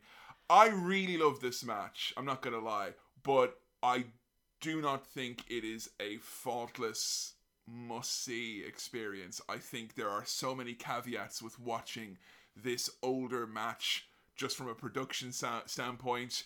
I kind of feel like you had to be there. And if you were there, I'm sure there was no experience like that before since Yeah. but watching this is not like being there, not even close to being there. So for me, it was kind of a tainted classic in that respect. But how did you get on with it? Like, you know, you didn't enjoy the arc necessarily. No. But that kind of that more high octane speed we got towards the end, did it kind of win you around? What was your your rating for it? I really liked the final part of the match, like where it got a lot faster and Mm. it became more of a kind of like whatever you call it, like reversal, submission-y type fast thing. Fast thing. There's, there's got to be a name for this, right? what when wrestling becomes very fast? yeah, but also that kind of style of like person does a move, person does a reversal on a move, person other does a Catch as reversal. catch can. Is I that what that is? I, I guess it is. Yeah. Right, okay. I didn't want to use that term incorrectly. I I'm may well really be scared of it. doing People use that term to mean anything. I It's, it's like shoots the half. It can Yeah. be literally anything. No one cares. but I really liked that when it got really fast and it got kind of like really desperate when the time was starting to run out, and it just made me feel like, like when I watch a lot of these like modern movies, and I'm like, this is a fun movie that's in a three-hour movie for no Yeah, reason, yeah. and I just want to like take it and edit it down. yeah, you don't just. I mean, I feel that about a lot of media. I th- on, Yeah. on Cinema Swirl, I'm often saying that as well. Like, yeah, you know. but I feel that about this match. Okay. Like I would have given this match probably five out of five stars if it was half the length, like Mm. literally half an hour, and that's that's a long match for me. That's that's really long for me. Yeah, yeah. But I By feel like modern standards, that's a very long match. Yeah. But oh my god, it being this long really, really took it out of me. It's like I, I can I can feel that it just goes over my head that I'm not the type of wrestling fan that can appreciate this. I think I could, but not at that. Not not as presented. Yeah. You know, I mean, there's maybe there's money to be made for someone to go back and like genuinely, I've heard it said so many times, and for someone who you know on my bucket list, I would like to commentate someday on a wrestling show. But I would agree with the sentiment that maybe most wrestling shows of a certain level, just production wise, should have an option to have no commentary. Hmm. And they obviously reckon this here because halfway through this match, the commentators just stop. oh really? I didn't Yeah, even notice. They just stop. Like after saying for like you know ten minutes that they wish they could just watch the match, and then they just watch the match, Wow. which I think that's kind of cool in a sense. But yeah, I don't need to be hearing people on rock band mics scream at the top of their lungs about how great something is. That that makes it worse. So what is your rating then? I gave it three and a half stars. Three and a half stars? And I struggled with that rating. I Yeah. really did. so CM Punk has this trilogy with Joe. He has, you know, the kind of the three big matches. The second one was kind of the the one that was considered to be the the the match, and that got five stars from Dave Meltzer. Which, like, I'm not saying like that to be kind of Dave Meltzer's the gold standard and all that. That's not what I mean. But just in terms of like an indie promotion and indie wrestlers getting that in America, Yeah. like even for American wrestling to get a five star match, that was crazy. You know, Yeah. that rarely if ever happens. Yeah, and it is. It's Dave Meltzer. Like know. you know, we don't love him, but like he is an important figure in the industry. and particularly in 2004 that meant Yeah. a lot you know because independent wrestling was kind of discovering its legs and unquestionably punk and joe together there they put Ring of Honor, independent wrestling, that style of wrestling, they they were the ones like more so than Bryan Danielson, more so than any of the other kind of indie uh, superstars we've talked about. These are the guys because they got attention from this. They got big attention from this, and Punk wasn't just getting attention for having great matches. He was getting great attention for great promos, which you know I think it's something that indie wrestling lost after Punk went. Oh, I don't know if it ever had it before he like arrived or even Uh, during. yeah. Like I think he's one of a kind in that respect. Kevin Owens, maybe I you know, he had some great promos Yeah. on the indies, but like Punk, he fucking knew. Like he he had his live journal page where he would be blogging about Mm. all of his stuff. You know, before even MySpace was a thing, Punk was there Yeah. using fucking live journal, lads. Yeah. Imagine that, blogging about the matches, the storylines, making it feel personal Yeah. and real in that way that is so fucking brilliant. Like that's that's what makes brilliant wrestling and all that. Gotta say as well, like unlike Kevin Owens, Punk has aged fantastically, and I don't mean in the terms of how he looks. I mean in what he believes. Right? Yeah. Like from the very, very beginning of like the documentary, he made it so clear that he was like, you know, he's a supporter of women. He's so inclusive with his beliefs, Mm. and that's really nice to see. Seeing as he's like comes from that like pop punk straight edge corner of the world, which yeah. Sometimes wasn't very inclusive. Yeah, that's and it's true. just when you look back at promos from like Kevin Owens from like PWG, some of them he, haven't he fell into that trap. some of them haven't aged well at all. And Absolutely. he actually had to apologize for them. Whereas like you you haven't heard any of that with CM Punk because actually everything he was saying it was true and Yeah. still holds up. he managed to offend not by dropping slurs and stuff like that. He managed to offend by portraying this character Yeah. who had these beliefs that were His beliefs. his actual beliefs, but he knew how to use those to needle people. I think case in point of that using that live journal and the fact that you know that that trilogy of matches, you know, he got a tryout with WWE quite quickly. I remember after that match, it was the story was Mick Foley. He went to Vince McMahon and he gave him a DVD and he said, "Samoa Joe, you gotta fucking sign this guy." oh, it And- was Samoa Joe. Like, 'cause- 'cause I was gonna say like that's if I watch that match, that's the guy I'm signing. Uh, but of course, you know, Vince didn't want.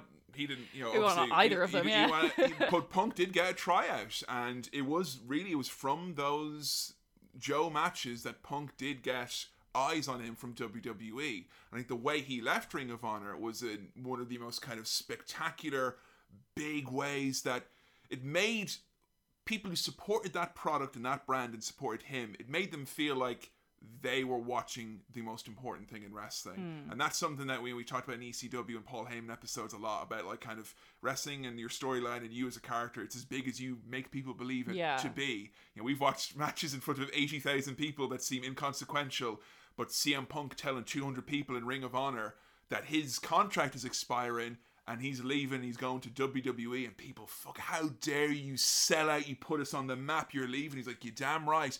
And then supposedly his last day, he wins the world championship, and he says, you know what I'm going to do? I'm going to take this, I'm going to stick it on Vince McMahon's desk in the way the Dudley Boys did in ECW. And it's just like, how is he? He's needling the fans, the people who are thinking.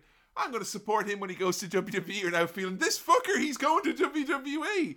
Amazing. He signed his WWE contract on the Ring of Honor World Championship. What I liked best wasn't that he did that; it was that he did it while wearing a shit Triple H suit. So funny. I don't even know if that's what he was making fun of, but it really looked like that's what he was making fun of. I don't know the the promos where he goes up to this guy James Gibson, who you would know he was uh, Jamie Noble, J and J Yeah. Security. He had just left WWE after being kind of underutilized. Went to Ring of Honor because it's like right, this is where we're going. We're going to get the world, you know, get myself back on the map, show the world I'm a great wrestler. He does win at one point the world championship there, and Punk is like, look. You know, you and I wrestling. I'm sure it's a big deal because when I go to WWE, I'll be wrestling on Monday Night Raw. You'll probably be on Velocity or Sunday Night Heat or something. So we might as well wrestle now. You know, get out of the way.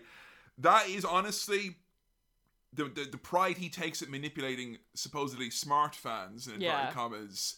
I relish that. I love that. oh, I, really respect love that it. because it's something that only I feel only he can do because he brought and kind of created that type of fan. Yes. Like I feel like because he made wrestling into this like less flashy kind of more technical based thing, you know, as you say he's not massively athletic, but he's like he's all about the wrestling and about the actual like the hard work that goes into it and stuff and I feel like, you know, promotions like Ring of Honor and those like that on the indies were very much holding a mirror up to the sports entertainment style of like from WWE and stuff Yes. like that.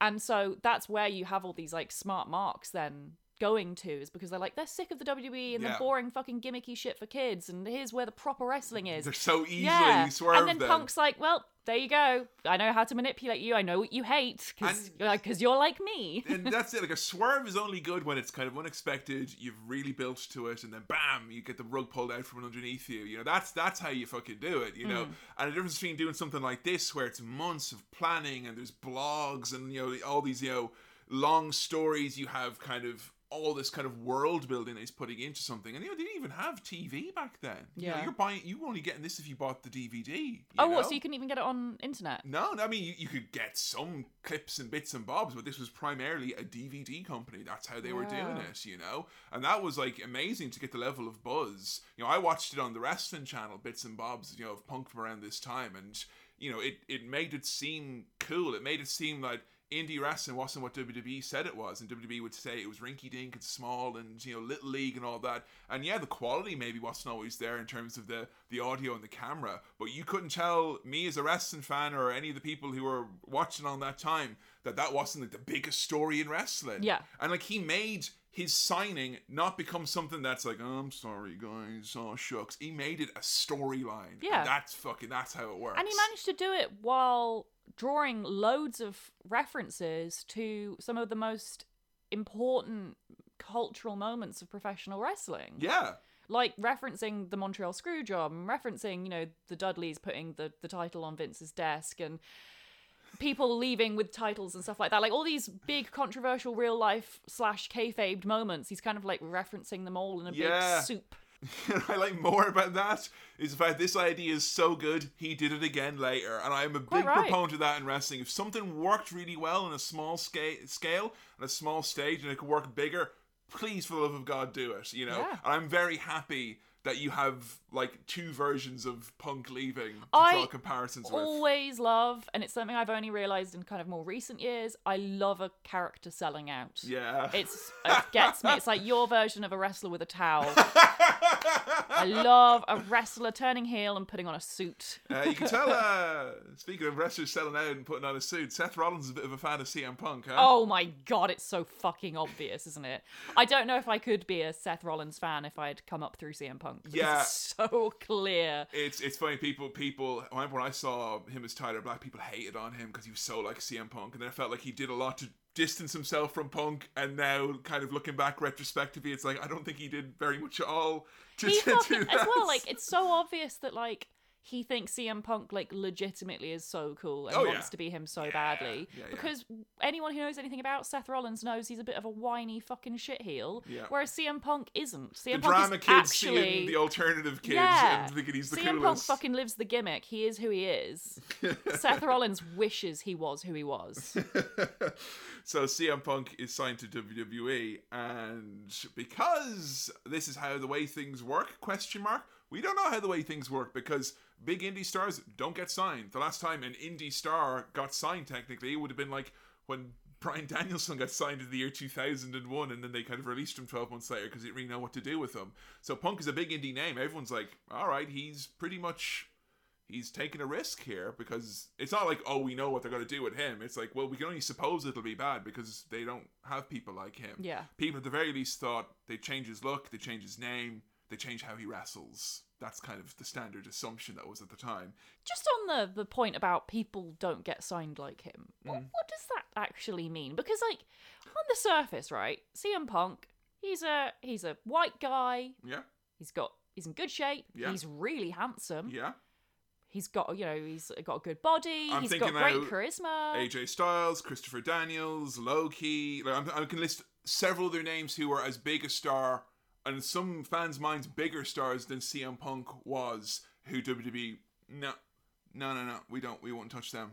And it's just But it- like, what is it in particular about them they don't like? I don't understand. it's the like, it's the indie-rific vibe. That's it. It's it's this idea that oh, this kid from the indies, they you know they think they're better than they are. They don't know how to work. They all think they're big stars. They probably all have attitudes. Right, I see. So it's But the it's the issue know. of they've not been brought up through our precious formula. Yeah, and it's just same case in point in WWE. You know, who fucking go one one one year from being like.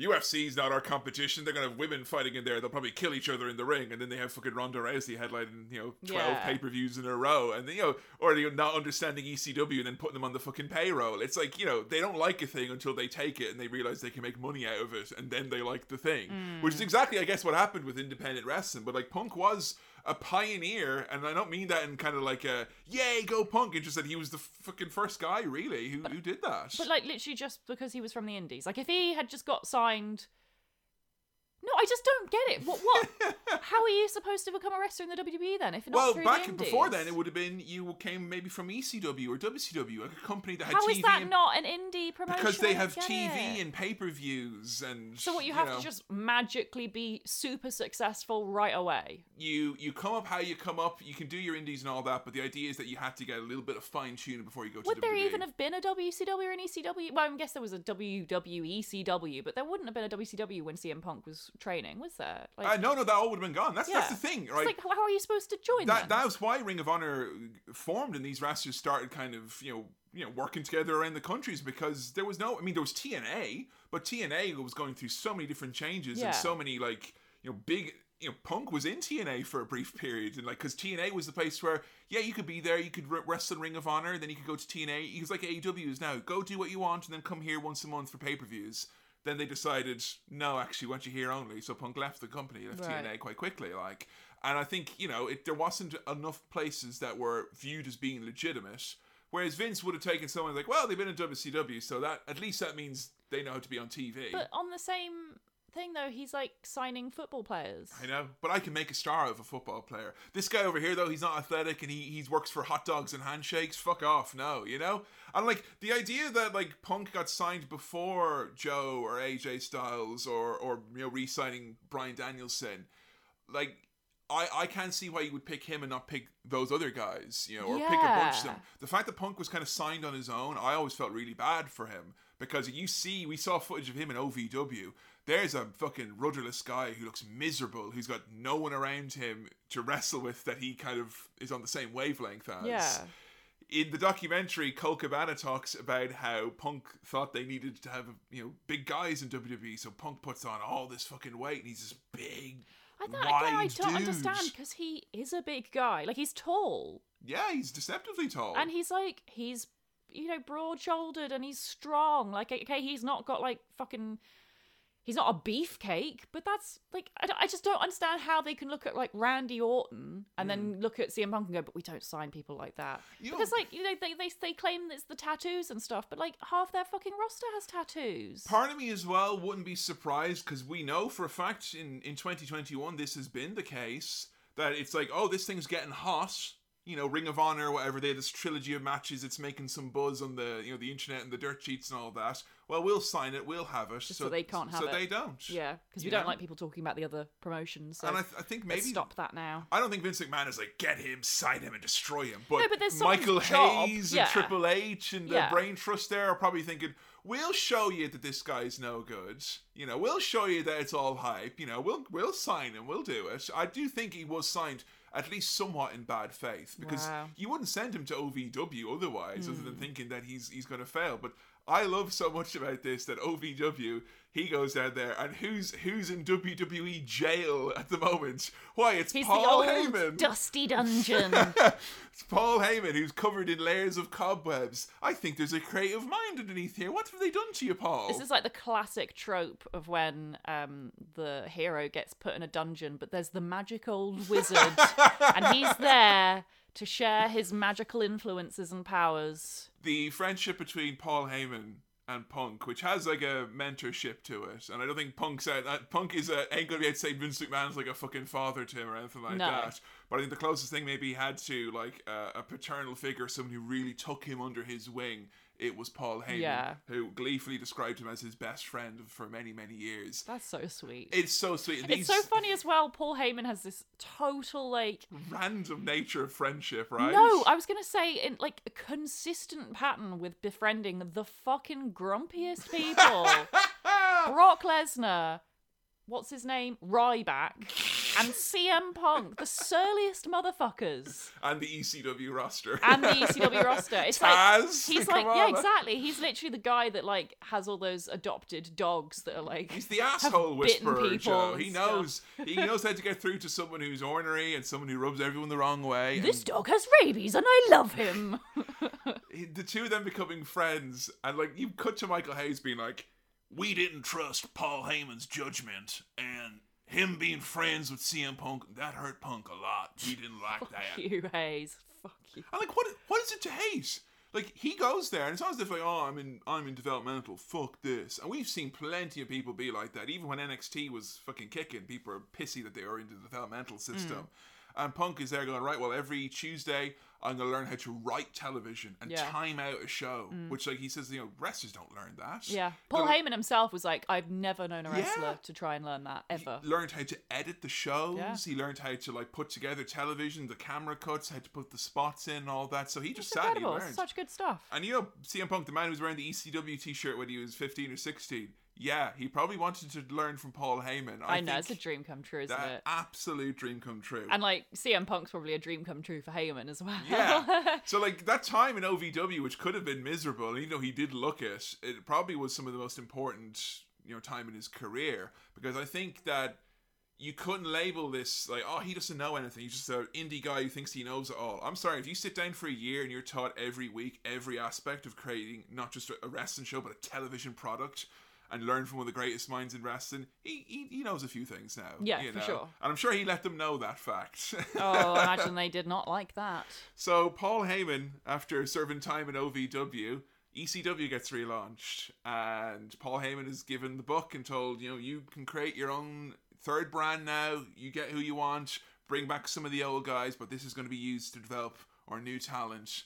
And Paul, first draft pick, he said CM Punk. And it was because of Paul going to them and saying, I need this. This is what I need. I need this more than I need Sandman or Tommy Dreamer or anything like that. I need CM Punk and I need him to be CM Punk and you need him to be himself. And they were, okay, fine.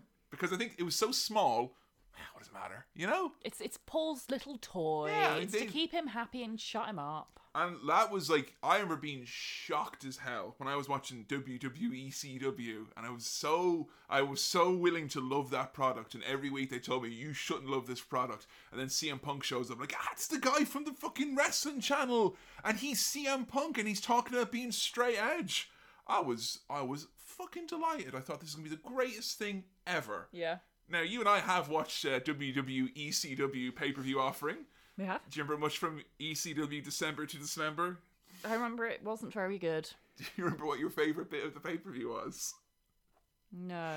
It was a vampire lady sitting on Kelly Kelly's face. Oh yeah. Good times. So yeah, it was not a, a very very good time for that brand. It was difficult to work in. It was destined for failure.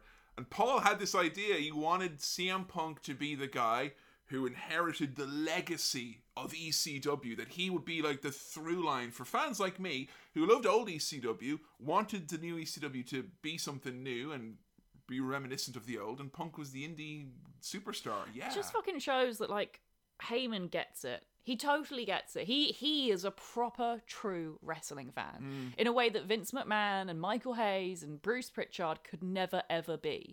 Like he Yeah. actually He understands how culture changes. yeah. The fact that like I just imagine that people in the WWE were like ECW, but obviously we're going to bring that back and it's all going to be extreme and violent and about drinking beer and stuff, and because that's what it was like. And Paul Heyman's like, well, no, because ECW is about innovation, Yes. and that was fucking fifteen years ago. welcome Mr. Innovation. Yeah. Like, you know, you'll be enjoying this guy for years to come. Like, Yeah. you know, and I think, you know, if you ever needed, you know, a reminder that Paul Heyman is a great fucking mind, this is it. It's him. It's like you know, it's like someone telling you about this cool thing, you know, years before it happens. He was there on national TV telling everyone, CM Punk's a big fucking deal.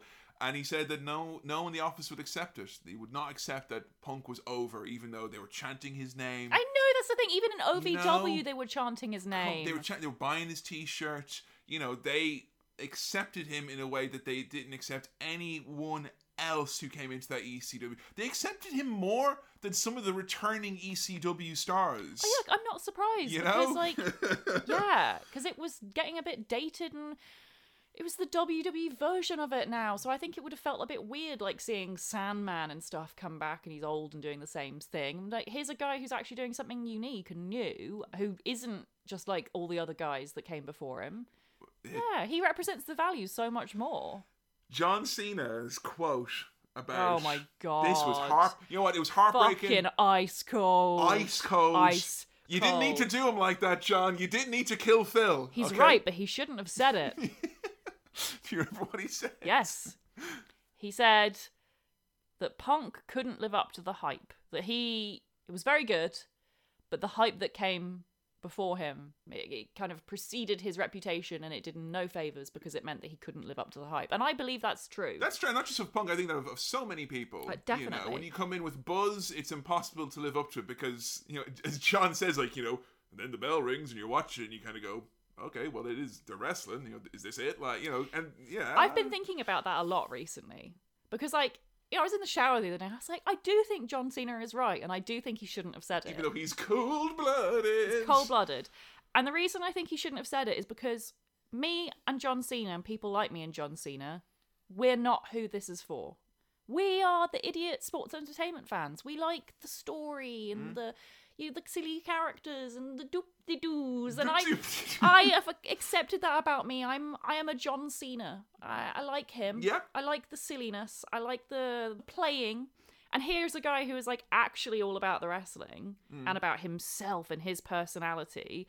And it just goes over mine and John Cena's heads.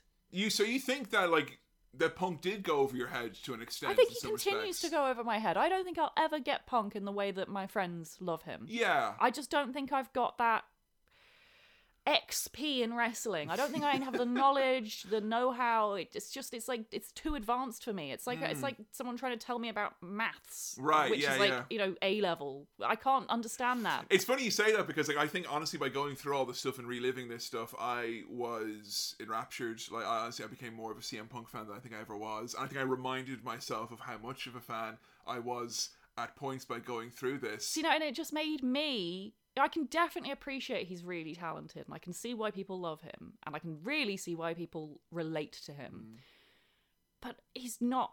He's not my guy. I, I came out of this thinking I love John Cena. But, like- I love Samoa Joe. Like all these characters who are like over the top and really flashy, and I just realized that you know that's what I like. I like style over substance. But that's fine, like, you know, that's that's you like what you like. That's Yeah, absolutely exactly, fine. exactly. You know, and you're not gonna admonish anyone for for, for liking it. I do feel John fucking Cena has a he has a bit of a duty, I think, as one of the top superstars of all time, to not go burying talent like that. And what about him? But Triple H and I Shawn know. Michaels. I fucking expect it of them though. They're pieces of shit. But like they John are, Cena, they are upfront at saying like, hey, well, you know, you know, Yeah, he's kind of small, miserable tattoos, old men who are out of touch. Whereas John Cena, I feel he's in touch and he should know his opinion doesn't matter. yeah, it's it's interesting because you know we we listened to the Punk and the Art of Wrestling uh, podcast, the very controversial one that led to a uh, a court case and then some.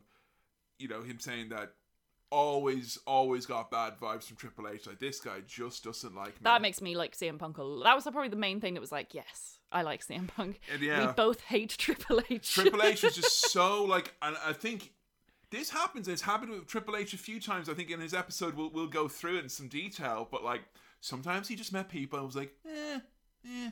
Just didn't like him, rubbed him the wrong way. Yeah. It's like that with Jericho, like that Rob Van Dam. Remember we talked about that in the episode. Punk as well. What is it? And like, can you pick three more different temperaments than Rob Van Dam, CM Punk, and fucking Chris Jericho? I mean, the only thing I can think of that's common between those three is that they have self confidence. and that they were probably should have been bigger stars than they were ever Yeah. portrayed in the World Wrestling Federation or WWE. Yeah. Interesting. But look, Punk is in a beneficial position because even after Heyman leaves and he's kind of left on his own, by default, you know, Rob Van Dam is gone. You've got, you know, Tommy Dreamer is not as big a, you know, he's not the main event guy. You know, he is the only obvious choice to be the top level babyface on, on ECW.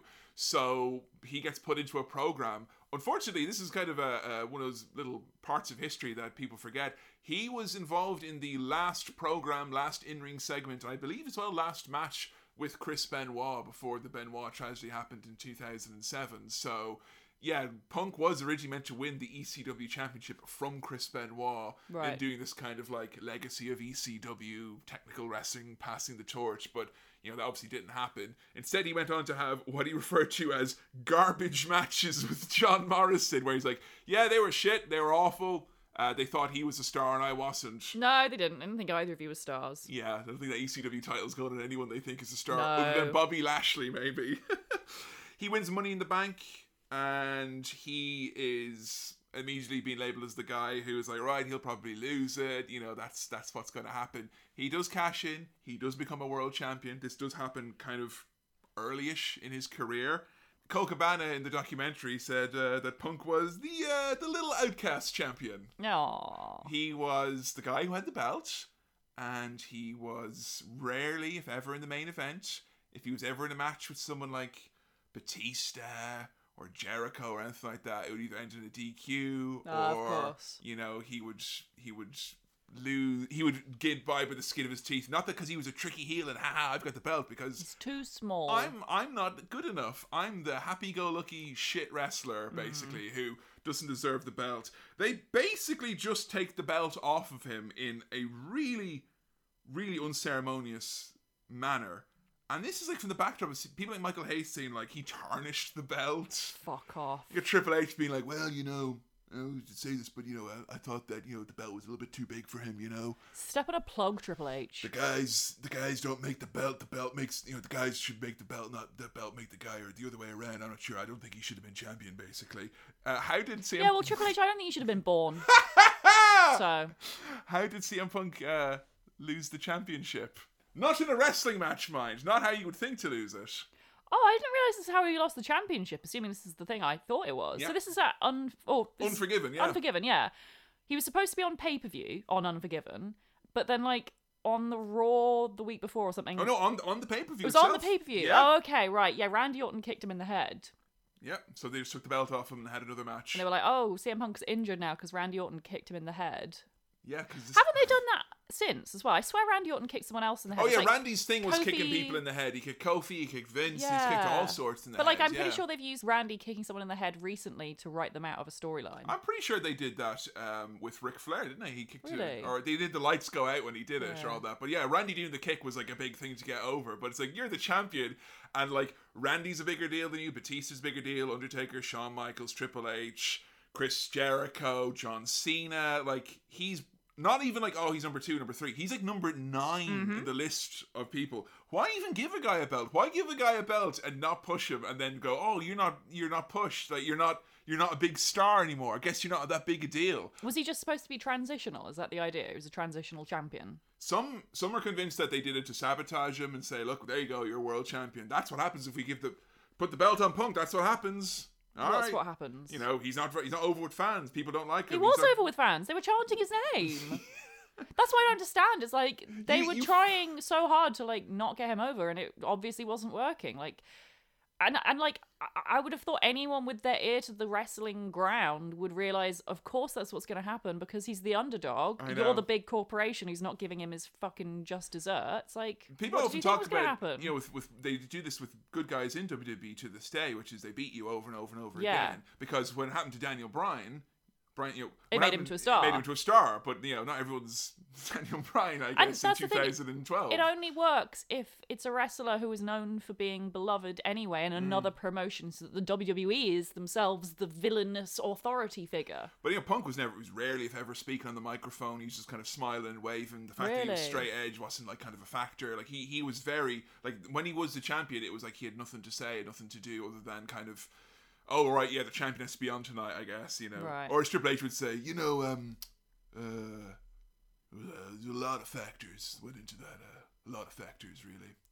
Yeah. He never got a rematch for the belt as well. You know? Right. They just did that. Cool. But, you know, he spends a year then where they kind of take him back down the card, does some tag team stuff. He does some intercontinental stuff. This is good, though, because it gives him a chance, you know, to find his feet a little bit more. And this takes us to our next match, one I'm very, very, very, very, very excited to talk about. CM Punk, William Regal for the Intercontinental Championship. This is from Monday Night Raw, the 19th of January 2009. We had to watch this match because William Regal uttered the phrase, "It was the it was the best thing I ever did in WWE was was that match I did with CM Punk." So we're, we're watching that then, you know. never, never, never to miss an opportunity for a William Regal endorsement. Yes, please. So this match is very, very special. It's a no DQ match, and the idea is that they had several matches beforehand, which each ended in some crazy, ridiculous non-finish. So they come here now with no disqualifications, no excuses. But the trick and the twist of it is, is that well, they don't just use weapons and stuff like that. It's not a no DQ match as you would assume it to be. Uh, Joe, I can't help but look at the first few lines of your notes. Vis a vis CM Punk and William Regal. Oh, I'm embarrassed now. What did you say? Read it out for the rest of the class then. Come on then, if it's so good. this is when the teacher finds a note about about the teacher. And Punk's like, oh, you got the stink lines and everything on there. I wrote, "Ew, Punk looks weird and greasy," Joe! and then William Regal, most beautiful man in wrestling. oh, that hair though, am I right?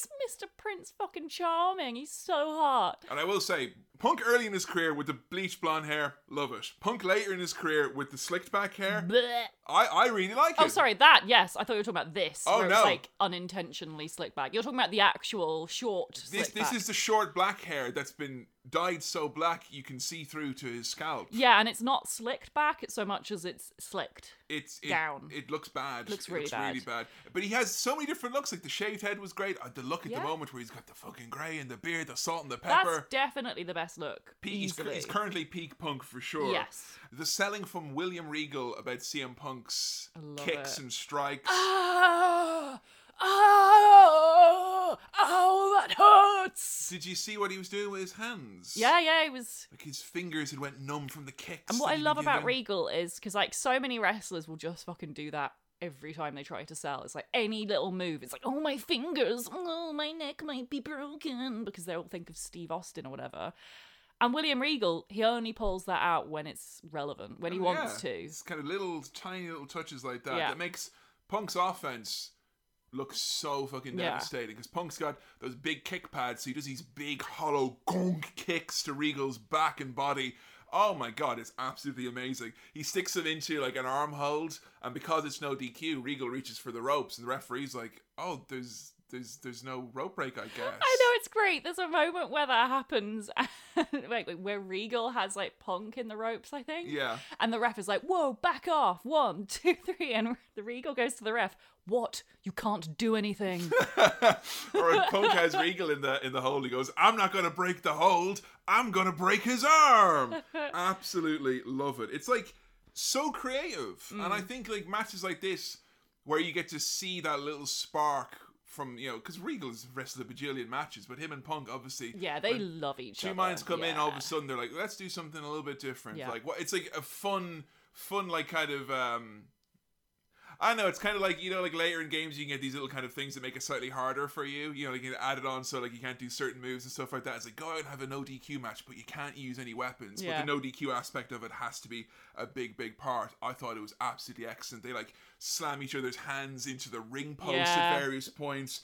Really really great. Punk gets folded up with a half Nelson suplex at one point showing his insane flexibility but we get the knee missing from William Regal and then a slick transition into the GTS. We picks him up on his shoulders. I love Regal is like banging and hitting on him the whole time, and then bam, he hits the GTS to go to sleep. Punk wins. I think that's one of my favorite little matches ever. It's glorious. Why do you think of the go to sleep Punk's finisher, where he has him up on the shoulders and he throws him down and lands onto the knee, and they hit the knee and go doo and get all knocked out. I think I liked it. I don't really remember it. I didn't realize that was his finisher. Yeah, he has that. He also does the um the anaconda vice, which is that kind of arm submission where he traps their, their arm and, and neck in there. But what do you think of the match? Did you like the, the stipulation? Was it? All, I, I I don't know if you thought this was all William Regal or if you thought these two just had a special chemistry or whatever. I liked this match a lot. I gave it four stars. Mm. hey, baby. it was really like it was as you say it was nice and short it was really well paced it was like entertaining i don't know how many of my stars are because of william regal and his hair it's like so far i haven't come out of any of these matches thinking wow cm punk is amazing Really? but like it's wrestling and i have been doing this podcast long enough to know that sometimes a wrestler is very good because of the fact that you don't come out of their matches going wow they're amazing It takes two to tango. like, yeah, exactly. And like obviously I know William Regal really well and I love him and he's like he's a favorite wrestler of mine. So you know, maybe the fact that, you know, I come out of all these matches thinking, you know, they were pretty good. I was gonna make us watch Punk versus Undertaker. Yeah. And instead I was like, interesting. let's let's watch something from earlier in his in his WWE run instead because we did watch later. We watched Lesnar and Punk from 2014. I thought, well, you've seen. You know, a very good match from a very broken down man. I don't know if you need to see another one. So yeah, this was kind of this was. I'm not gonna lie, this was done with uh, the last match and its reaction in mind. This is a little treat. I, I thought that you would Thank like you. this. And I did. I really did like this. but yeah, that's the thing. Like, I, I, I'm not finding that I'm going, wow, CM Punk is so amazing and stuff because he's not very flashy. Mm. But he's obviously good. Like, he's putting on matches with William Regal. That's Yeah. like, you know, and I know William Regal's amazing and he probably could put on a match with nothing. He probably could put on a match with me and it would be amazing. but like, even still, I Someone can, book it. I can tell that like Punk is is talented. So he wins Money in the Bank once again, and this time it's viewed by him as being like a joke, like a rib that's been played on him because you have to carry that stupid fucking briefcase Oh, everywhere God. that says WrestleMania 25 on it. so yeah, he is um he's not getting on well at the moment. He is frustrated with the the writers and he's frustrated with Vince. He feels that Vince doubts him.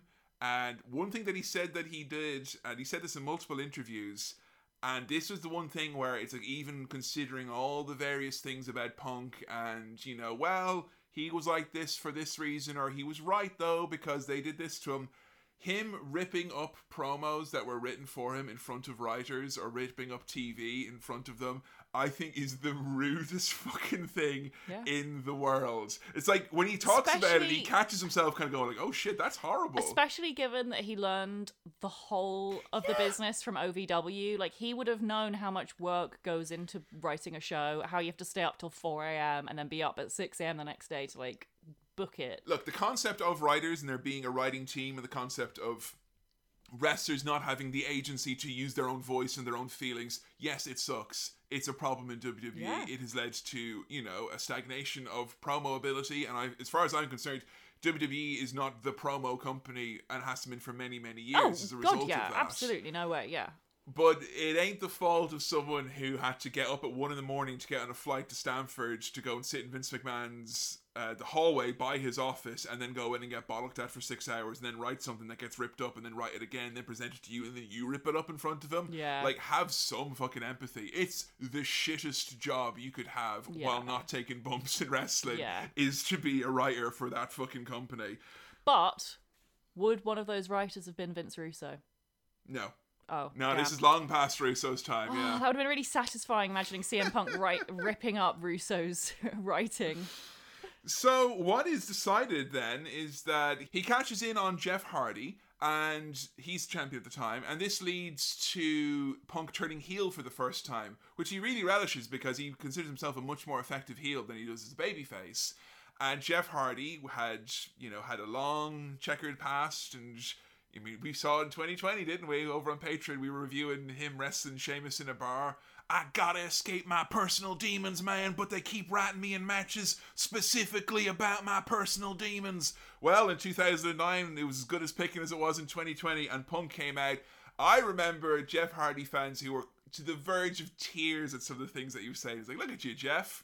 No wonder no one likes you anymore. You're drunk, probably. You know, every opportunity you've been given over and over. You know, like he did with Raven. Not as viciously angry, more kind of like, look at you, Jeff. Like, God all these people probably like you because they're all an Ambien or something like that, you know, mm. because everyone in this arena is probably an addict.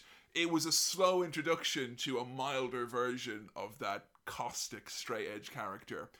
What are your thoughts? Many people haven't heard on the Patreon, but like using someone like Jeff Hardy, you know using his personal problems not against someone like say Sheamus or whatever, but against someone like CM Punk who lives a very different lifestyle.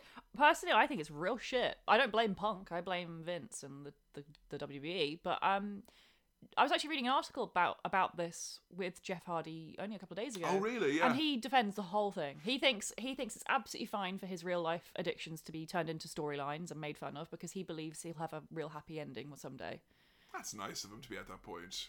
It is. But I, I remember, I'll tell you at the time, there was a, a after, because Jeff was gone very quickly after this, and then I remember it was like a year or so afterwards, footage came out of Jeff, like, slurring his words, Yeah. all drunk, being like, CM Punk, you fucker, I made you a superstar. And, like, him and Matt Hardy, be, like, just making it known that they thought he was a piece of shit and he, like, you know, he, he shouldn't have said what he said. But it's like, I just think it's like, yeah, what's the point of turning it into a storyline? Like, who's getting over here? Because I don't think either of them do. I think, no, Punk definitely got over as a heel. As a heel, sure, Yeah. but like, but like, at what cost? Like, is Jeff getting over as a face? No, Not Jeff really. Jeff went away and had probably some of the worst years of his life Yeah. after then. Not saying it's because of CM Punk. It's probably because No, it, but- WWE Yeah. as a whole played a role in that for yeah, sure. like I don't. I just think that's really fucking gross. I think it's really sick, and I can't imagine CM Punk was particularly happy making fun of a real life man's problems, knowing that you know his own.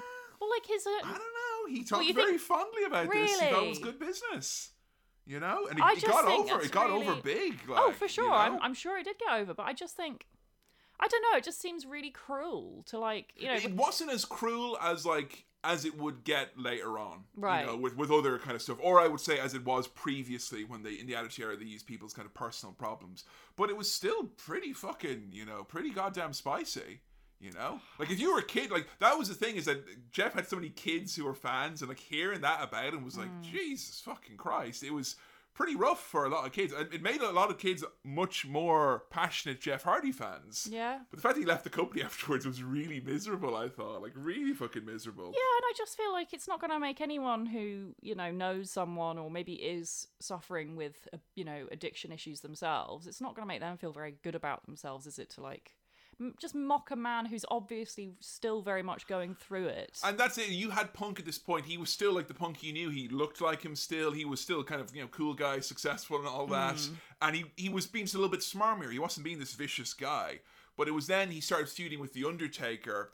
And uh, I love the uh, WWE documentary. They were like, and Undertaker did not did, did not respect CM Punk. He did not want to work with him. He That's you know. I want that angle with Jeff Hardy to be done with him and the Undertaker, and the Undertaker's fucking obsession with whiskey or, or guns. hey, I gotta pretend to like whiskey so people think I'm a real man, Joe.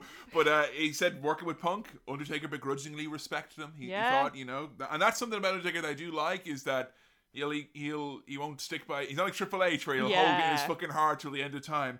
They had some killer matches and he respected them, but Punk was then kind of.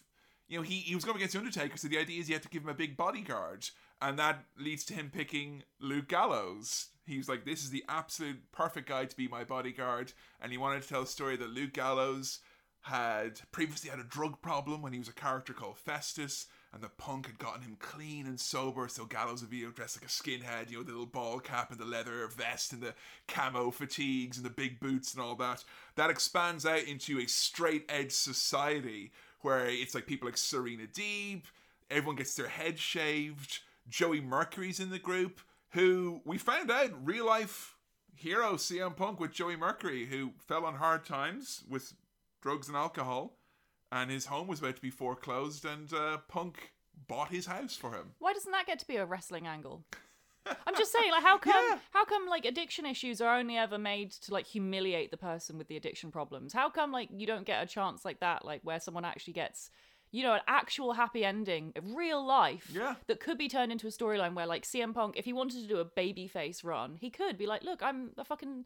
Oh, I don't say I'm a savior, but I kind of saved you, haven't I? Paid off your house, and you're sober now, and you've got a community and friends. I mean, there's the cynic in me that says that's not going to put butts in seats because I don't want to see the man who saved someone's life fight someone or whatever. But I mean, they did like they did turn it in the sense because they have Joey Mercury being like, "This man saved my life when no one else would. He saved my life." But they made it like, "Oh, Punk." He's brainwashed them. Like that was the Right, idea. The straight edge society, they get fans in the ring and they'd be like, "Do you drink?" Like, "Yes, I'm drunk right now." And they'd shave their head and they'd be bawling, crying, like, and Punk would, you know, put his hand up. He was influenced by all the kind of the late night uh, pastors and you know, kind of uh, crazy Christian conservative folks. I just feel like there's a wasted opportunity for this stable to start off as a face stable, like to start Mm. well- with- well-meaning, like, well-meaning, yeah. like we really are going to help people because I do believe that like, straight like, edge, like, the New Day, they start off as the good guys, Yeah. but realize, wait, everyone thinks we're horrible. Maybe, Yeah. maybe we are. And they take it too seriously and take it too far. Like I think that would have told a really interesting story, but it, it was honestly probably the most interesting thing in wrestling at the time. Mm. The fact that Punk was coming out, just getting to cut these crazy promos, being like kind of unhinged almost. He like referred to himself as being a messiah. You know, he grew the, the beard long, and this got crazy heat. Like particularly on the house shows, you'd have like old women being like, "You're the devil, you're not the messiah," like all stuff like that. Like, gee, you know that. That's how you know you got that good heat. The fact that that actually managed to be on WWE TV when they were PG is astounding to me. why? Because it's like they're talking about, you know, What? talking about drink and drugs and addiction and Yeah. claiming to be a savior and They bringing in still do that stuff today, and they're still PG. I am. You're right. God, Seth Rollins once again. Yeah. t- took more of that Messiah stuff. I guess. Fucking hell.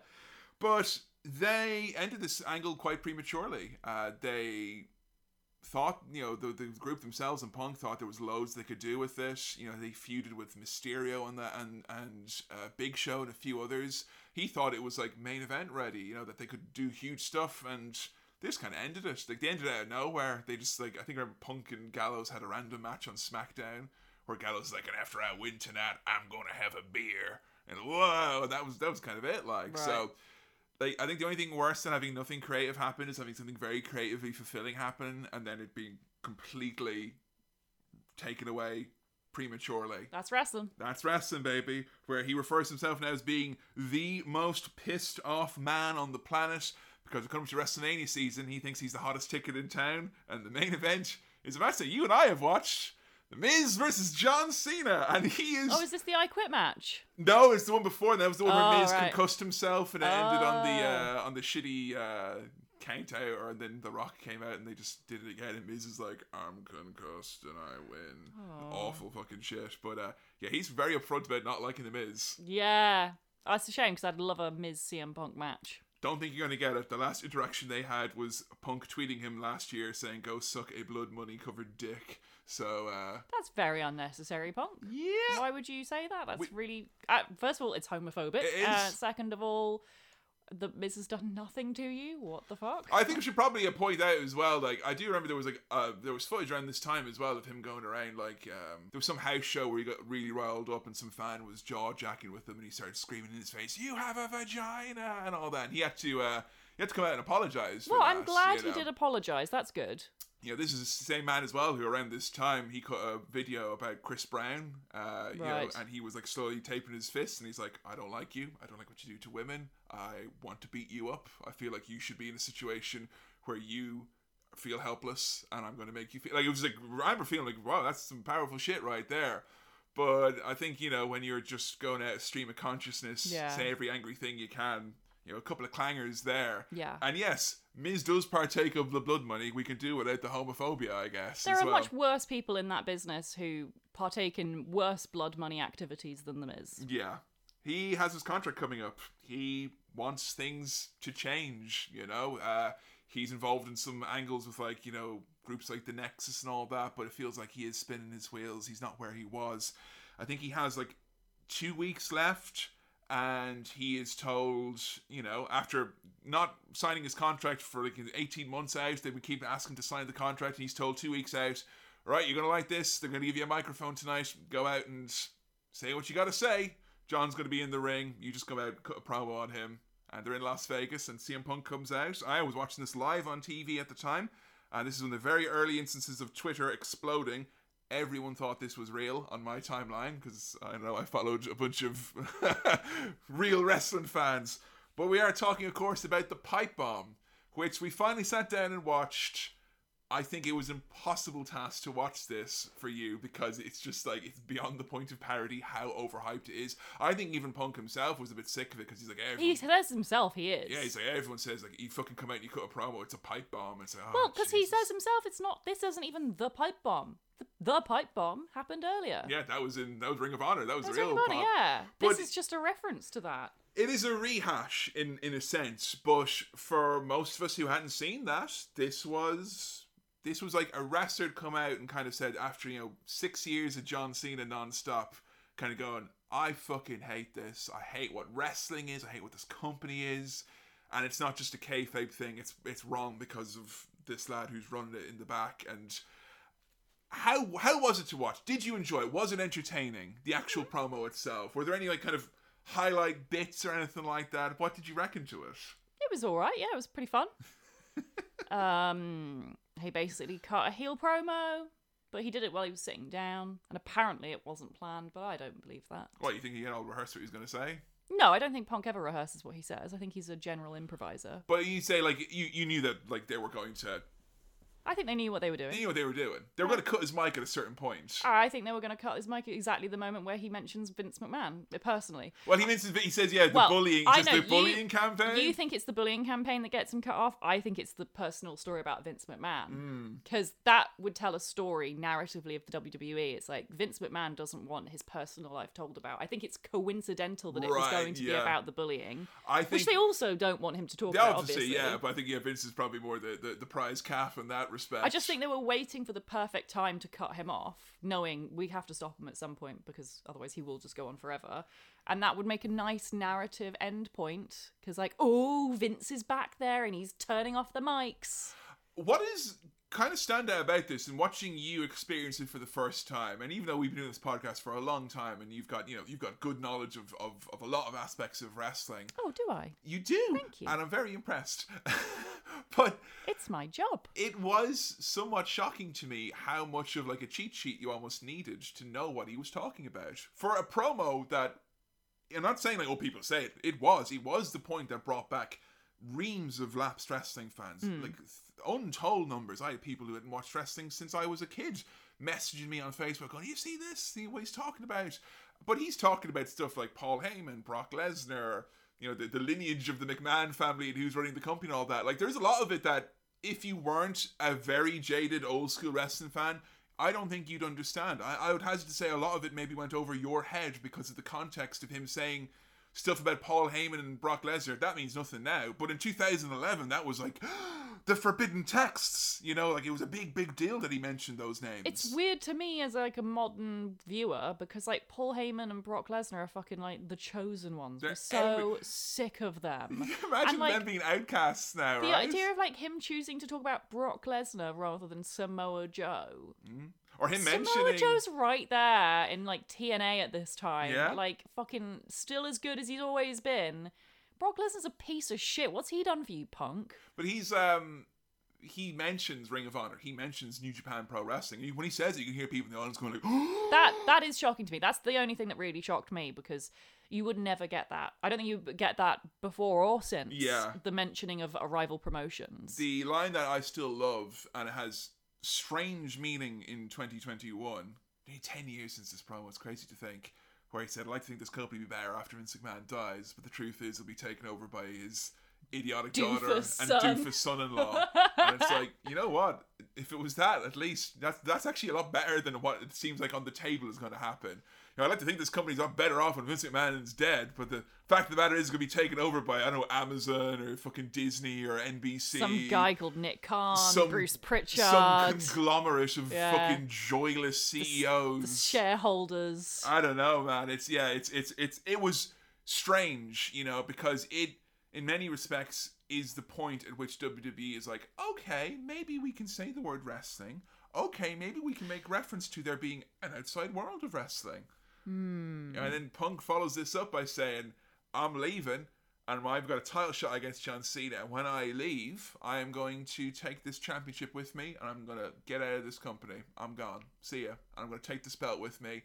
Uh, who who knows what I'll do with it? You know, Uh, who knows? I might, I might show up at a different company and defend it. And I will tell you right now, The big thing about this and the nostalgia and the joy that people had for this was people thought that Punk was going to take this title and go to Ring of Honor and defend it against, you know, Aw. Tyler Black, or he's going to go to TNA and defend it against Samoa Joe, or maybe go to some little indie show in front of 50 people and take the title with them.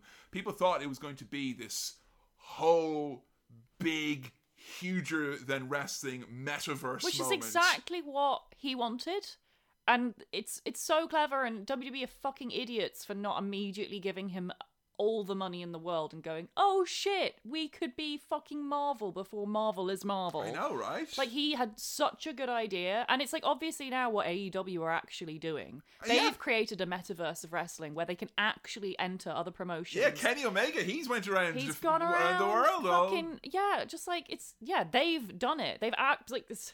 Obvious that Tony Khan is such a CM Punk fan, but like yeah, like it works for a reason, and it's such a good idea. Why on earth did it have such an impact on so many people then who weren't currently wrestling fans? If it went over so many people's heads, like surely the average person would go. Well, I don't know who any of these people are. I don't know who that Ring of Honor is. Well, I'd say there was two. There was two kind of breed of lapsed fan who I would say got in touch with me. This is my personal experience at the time. There would have been the lapsed fan like my, my mate Paddy, who you know loved watching wrestling, but was kind of just didn't just didn't enjoy the WWE product currently. He And was so what? He'd he have been watching Ring of Honor and stuff. we we'd watch like a Ring of Honor pay per view together, or we put on a bit of Fergal Devitt in New Japan and be like, all right, gonna watch a bit of wrestling. He's not watching week to week. He did watch a bit back in the Attitude Era, but he doesn't read the dirt sheets or care about all that stuff. A guy coming out and saying this product stinks and Yeah. it stinks for these systemic reasons, and I want it to be different. That was enough to make him go, oh shit, okay, maybe it'll be a little bit more interesting. Maybe it'll be better. There's the other breed of wrestling fan, which would be like my brother or my mate Jamie or something like that, and they would have been like, I loved wrestling, passionate about it. I read the dirt sheets, I watched everything I could get my hands on. And then John Cena and Randy Orton came along, and they made this sport of titans into the sports entertainment kitty clown playtime hmm. shit show. And they will probably watch WrestleMania every other year anyway, still. And they wouldn't have watched Ring of Honor and stuff like No, that. no, no. No. But hearing this, a guy come and say, "Yeah, fuck this shit," make him think, "Oh, we're going to bring the Attitude Era back," because people were acting like he was being Stone Cold Steve Austin. He was. I mean, he kind of was. Like, Absolutely, Yeah, he you was. know? He was fuck the man. it was, and it fuck was. the corporation. And it was fuck the corporation in a very 2011 way. And there's two other things that go into that. Number one, Twitter, because Twitter was was kind of an unproven commodity at the point. This is when Twitter would still be kind of mentioned sneeringly by WWE. Was he on Twitter? Uh, no, he no he was on Twitter at the time, yeah. But um, this kind of proved the power of that, of the the, the reach of Twitter. It was, Yeah. you know, very much proved to WWE that you want to be in on the social media game. It's not a side; it is the world now. This is how communi- people communicate. Another part of it as well is The Rock had announced, you know, earlier in the year that he was coming back, and I think that meant that there were already some people who were kind of like, oh, oh, right, sniffing around. and I don't think many people want to admit that CM Punk's amazing pipe bomb was buttressed or enhanced or given a little bit of a buff by the fact that The Rock was coming back. But him saying the fact that The Rock is back and he's in the main event and I'm not makes me sick. Yeah. And it made a lot of people go like, yeah, I, you know, I don't know who this guy is, but I care about the hard working wrestlers. I would like Mick Foley and Steve Austin, the journeyman, not this pretty boy John Cena, Randy Orton developmental type. I want the real wrestlers. He's a real wrestler, that guy. It resonated with people that way, hmm. I think, you know? But I don't know if it has that same power now. I don't think it can have that same power I now. don't know if it's a case of now or if it's a case of it depends on what type of wrestling fan you are. Because, like, as I said, I like the kiddie style play time with John Cena and Randy Orton. Like that, that, that I like them. But I think you were having more fun watching Punk when he was like making fun, like doing. We watched the segments with him and Johnny Ace and him Oh, and Vince that and him was and Triple. H. The stuff with him and Triple H and Johnny Ace, and I think was John Cena there as well. yeah, and Vince was in one as well for the contract. Didn't like the Vince The Vince one. one was a bit shit. because Yeah. Vince is just shit when he's old. Um, but the other stuff was really good. Um, I think because you can tell that Johnny and Triple H and Punk hate each other. You can feel it, Yeah. and I love that. And I I, love- love, it. And I think Punk's his, his, his sense of humor and his sense of morals that it comes across in, in, in this promo and the ones that came after this. Yeah. I think it was just the fact that they were giving him the mic now. People were like, "Great, he can talk. He's he can say what's on his mind."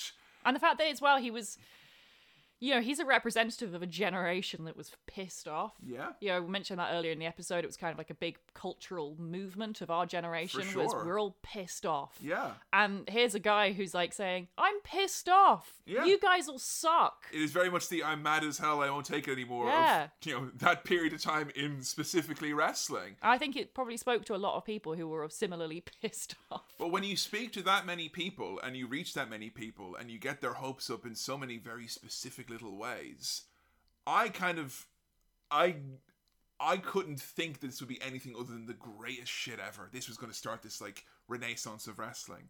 And it definitely did signal a change and a pivot of sorts, which how long lasting that change is remains to be seen, I guess. Oh. You know? You don't think the change was permanent? I see the attitude towards the indies and towards personal personalities, authentic people, as opposed to characters that are constructed in wrestling. I, I see that now, and the, the the momentum in WWE, I would say. But the culture of wrestling, like, uh, there's a part of me that thinks there wouldn't be an AEW, or there wouldn't be like. There wouldn't be the indies as we know them or knew them in those the years that came after had it not been for this. This Yeah. kind of this felt like a ringing endorsement of the fucking world around WWE. Yeah. No, for sure. Yeah. I, I 100% believe Yeah. AEW would not be around if it weren't for the pipe bomb. And I think that's that's like that's that's a big statement, but I Oh, I, yeah, I, I stand by that. I don't think maybe that was what he wanted to have the impact on. You know, I think you know, him and the fans maybe would have preferred that change to happen in WWE. or or get twelve months of awesome TV Yeah. of Punk going around the world or whatever, but that didn't But happen. the change was more significant than that, and I think that's always the, a sign of true change is when it doesn't just happen It's gradual. quickly and temporarily. You Yeah. know, like it, okay, the, the change in WWE was temporary. They signed these really cool indie stars like Samoa Joe and people like that, and then okay, they've slowly let them all go and stuff. But it was only because they were signing these people and then not treating them with the respect And and, the the care the that care that they yeah. deserved that then you know people like Tony Khan went. This is shit. Yeah, you know, CM right, Punk actually yeah. said it was shit ten years ago, and it's still shit. It's- and yeah. it's not changed, and I want it to change, and I can change it. It's not the the vehicle or the way we thought it would happen. No. definitely butterfly effect. But this, like, yeah. yeah. the pipe bomb. I can imagine Tony Khan sitting at home and going, "Fuck yes." What I can't imagine though is the sheer volume of people who did this in like speech and drama class or. My A level spoken word piece. Now, I'm just gonna say I, I got my grade eight speech and drama uh, and I got a distinction in it, and I did read out the uh, Mick Foley. Uh, I read out from Mick Foley's autobiography about when he uh, had cookies in his bed. Oh uh, God. with Diamond Dallas Page, and uh, I made my my examiner laugh by reading it out. And I, I the only the one thing I, I didn't do was do it in a Mick Foley voice. I read it in my own voice, but the idea of like you know, fucking seventeen year old sitting down, all right, it's time for the A level final piece, sit cross legged. This is a pipe bomb. So funny. Imagine Seth Rollins in his uh, Oh, amateur yeah. drama class doing the pipe bomb or whatever it is, you know. But uh, this takes us to the historic Money in the Bank 2011 pay per view as John Cena takes on the CM Punk for the WWE Championship in his hometown of Chicago. And actually, I think. You know what? True to form, I think every CM Punk match we've watched for this episode has been in his hometown of Chicago. What, really? Because him and Joe was in Chicago. Him and Regal, he came out with the flag. He was in Chicago, and here we are, Chicago, Chicago's favorite son, or is it Colt Cabana? I'm not sure, but there you go. The man is from Chicago. I think the promo package at the start of this is one of the best ones they've ever done. I don't remember it. What was it about? It says here that the counting down the clock, it kind of rehashed the uh, the pipe bomb. He's saying like you know say goodbye to CM Punk. Oh wait, know- no, hang on. I remember this. I, I, yeah, it was all right, but I didn't like the stipulation that John Cena would get fired. Oh yeah, that clanger. Wait, I forgot about that. Yeah. yeah, because it obviously doesn't go anywhere. well, because John Cena still works for the WWE. I, I'm pretty sure they fired him, and he like what happens after this was a fucking shit show. Like John does, like I think he gets fired and immediately comes back. Oh, really? What a surprise! you know, kind of bullshit thing it is. The crowd reaction for CM Punk. I kind of told you beforehand. You might get vibes of Rob Van Dam and John Cena at One Night Stand, which I know is one of your your faves. Yeah. Just for the the there's there's a partisan crowd, and then there's a crowd that is like so big it becomes the third man in the match, and I think this is this is one of those nights. Yes. Chicago very much anticipating CM Punk to win this match. they have a big chat on commentary. I think the commentators do a really great job on this one about like the lineage and how scary it is for this WWE championship to potentially go away and not be in the company like Vince McMahon's father will be rolling in his grave all this type of stuff they're talking about Survivor Series 1997 and when and I quote Bret Hart he wanted to leave with the belt no, he didn't. Stop that, That now. pesky Bret Hart. He just wanted to. You know what else? He was going to steal the belt in the dead of night, and they had it all locked up. It was Shawn Michaels' belt actually, and he was it was under lock and key. And then he broke into Shawn Michaels' locker, it, yeah. and he did a shit in his locker, and he stole the belt in the dead of night. And but luckily, the And he- heroic Vince McMahon and Earl Hebner were there to stop him, and Triple H was there as well. And he came out there on uh, on Raw, didn't he? He's like, I'm going to put this WWF Championship on the desk of Eric Bischoff because that's the kind of guy I am. Me, Bret Hart. I'm known for this. Old Vince was in this uh, promo package at the beginning. Yeah. And he sounds like a one of those grumpy Animal Crossing neighbors. Well, we, we've done this on SmackDown Crawl, but there's there's old Vince McMahon, which is That's like middle aged Vince. and then there's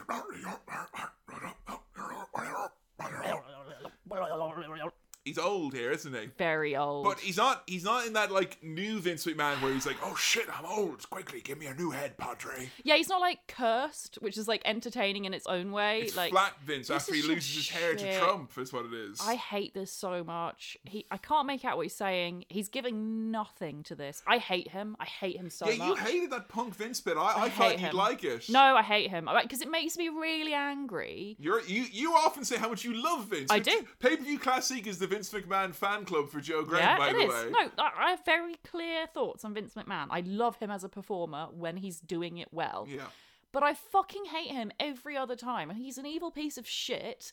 And I think, what is the point of him? I think he's he shouldn't be on television Right, so he's not. he's not entertaining enough to forgive him for being a monster, is yeah, what you're saying at the moment. He's. I love him as an entertainer when he's good because it kind of makes up for the fact a little bit to me, selfishly, personally, it makes up a little bit for the fact that he's so evil. Vince Because it's McMahon, like the palm oil of wrestling. because he's an effective heel. Like you're supposed to hate him, but here he is. He's pathetic and old. I can't hear what he's saying, and he's evil. And he's not even reminding me of his evilness in an entertaining way. I just want him to go away. I want him to just retire. I want him to be uh, just just unhappy in a little nursing home. you want to say so long, Padre? I you- want to say so long, Padre. Turn off the lights. Good luck with your future endeavors. Walk off on that Bigfoot smile. Fuck off. I hate him. This match is a masterclass of uh, crowd control because Yeah. It is still very much about these two guys wrestling and they're not distracted by it. But there's a few moments like where they're chanting, "You can't wrestle," and Punk is like, "With me?" or, or that? "Oh, him, yeah, yeah, yeah." and there's also the uh, secondary objective in this one, and if Punk does this, he gets extra experience points, which is Operation Get Colt Cabana on camera by any fucking means necessary. they refer to him because he goes over at one point and gives him a hug. And Jerry Lawler's like, see, I'm Punk there greeting some friends. he was wrestling for you a year ago, lads. Honestly, this was a bit here now where I got like a little emotional and a little bit like sad about Punk and Colt because their relationship never changed. Even when one guy was like the biggest wrestler in the world and the other guy was still you know you know making the towns and hustling for every five dollar you know headband he could sell at the the at the gimmick table afterwards, and their relationship stayed the same, and that was documented on Art of Wrestling. Punk would come on even when he was champion, be like, "Hey, it's here to chat," you know, just showing up on the guy, you know, not too not too big a celebrity, not too big a deal to chat with his his best friend and all that, and. Punk would wear Colt Cabana t-shirts all the time. He would plug him where he can. He'd name drop him constantly. And I just remember thinking, like, that's that's how fucking friends should act. If one of you becomes a big fucking deal, you help the other guy out like that. And like, it just made me so sad to think that, you know, later on this relationship would devolve into him saying to the guy, "You're a fucking parasite. and You're trying to squeeze me for every dollar I've got." It's it's so sad, you know. Just like that is a pure friendship. I know we said it in the cult episode, but like that was what WWE. That was their real vengeance. There Oh, yeah. was they took something that it like it honestly it made me cringe to watch those moments. It made this match actually really hard. It made watching the pipe bomb less fun mm. because I remember like him be like he mentioned Colt Cabana. I'm listening to his podcast right now. Ah, you know, just oh man, heartbreaking fucking stuff. But what's going on in the ring is CM Punk and John Cena putting on a bit of a masterclass here, and I don't think I've watched this match since I've kind of gained that newfound respect for John Cena. His guy, this guy knows how to Oh, to yeah. work a big match. It's amazing because the the match starts and Cena immediately goes right in with the heel rest holds, and the crowd start booing, and he actually tries not to laugh at them booing him. It's it's like you can see in his eyes. It's like here we go, like they're doing exact. They're playing right into my hands. I know they are exactly where I want them to be. I'm just saying one thing, right? I want there to be a special director's uh, cut of the pipe bomb where afterwards, after Punk gets his mic cut, and he's like, You're trying to silence me. That John Cena gets up from the broken table, pulls himself together, finds a hat, puts it on, and goes, Fan speech. but alas, we're, we're left without it. This, These two. It's crazy to think a guy who's synonymous for wrestling, the likes of Samoa Joe and Bryan Danielson, etc., etc., that I think honestly his best dance partner ever is probably John Cena. These mm-hmm. guys, really good. Big match feel right here. I really enjoy as well seeing Punk wrestle these big guys, like when you see him against like Brock Lesnar or Samoa Joe or John Cena, because he's clearly very, very strong. Mm. He lifts John Cena up above his head like it's nothing. that got a big pop from you picking up for Oh, the GTS. absolutely! Yeah, yeah. It's always going to be anything like that, where a small guy picks up a big guy, especially someone like John Cena, who I can only imagine is even heavier than he looks, which Yeah. is already heavy. There is actually a point later in the match. It's when Punk hits the GTS onto John finally, and John like he, he gets knocked out, but he falls out of the ring, and then Punk is has to like try and pick him up, and he like it's the only time I ever remember at that point watching someone putting over. How difficult it must be to lift up a big fucking muscle Dead man. weight, yeah. like, he literally, it's like when we were trying to get our double mattress up the Yep. stairs, like putting your head underneath it, going. Like it was awesome. He sold John's fucking body as this immovable Yeah. object. And I think somebody deserves a shout out on this because when it started and it's like, uh oh, we got Michael Cole, Jerry Lawler, and Booker T, the Dream Team on commentary. They make this match because their descent into outright sycophancy is fucking brilliant. Where they're like, well, a lot of people cheering for CM Punk here, but you gotta bear in mind, CM Punk, he has a history of brainwashing people, and yeah, I think he's just brainwashed everyone in this audience because he's a jerk and no one should like him. Oh, I wanted to ask when CM Punk came out, under his name was written The Nexus. Why Yes. is he the Nexus? CM Punk was actually at the time a leader of a faction called the Nexus. Uh, how to explain the Nexus? The original NXT was involving it was like a reality show almost. You had Yeah. pros and rookies from developmental, and all of the rookies at the end of the first season they all bandied together and formed this super group called the Nexus, of which Daniel Bryan was a part of. I remember that. And they were like, we want to destroy wrestling because they all treat us so badly. And through loads of bullshit backwards backflipping, CM Punk became the leader of the Nexus. Okay. Which is so important. He's not even wearing his Nexus armband here tonight. Some fake Nexus fan he is. They are playing on fans' jaded expectations in a masterful way. John Cena busting out the five moves of doom that makes the crowd not groan but like scream in anguish. And when John picks up for the A, everyone's like, "Oh well," they're all sitting down going, "Well, well, it's gonna be another ten years of John Cena, I guess." Then just about ten years, just about with a few breaks. Punk kicks out of two Attitude Era adjustments, which causes John Cena, for the first time in his career, to get up and go over to the referee and be like, Are you sure that was a two count? Because I could have sworn it was three. I like that he pushes nice guy John just to the limit a little bit. We then get uh, some some really interesting bits here. I, I think you know in terms of having kind of outside interference on the backdrop of this, having Vince McMahon, and this was the first kind of on-screen appearance of Johnny Ace as well. I always heard that name as oh he's the guy who fires people, and seeing both of them come out and Vince McMahon like go ring the bell. And like you're you went, you were swerved by this. Dare I say? I've not seen you react like this to something in wrestling when you're like, wait, what are they doing? What are they doing? Because they were going to do a screw job show. No, I wasn't surprised. I was waiting for this. I genuinely was expecting this because there were so many references around CM Punk's career to the Montreal Screwjob. Hmm. I was like, well, there'd be idiots not to lean into that. Yeah, yeah, After what he said on the pipe bomb. Like, yeah, yeah. They really would be stupid. They'd be pissing money away. So I'm glad they did this. I just thought that they'd be successful.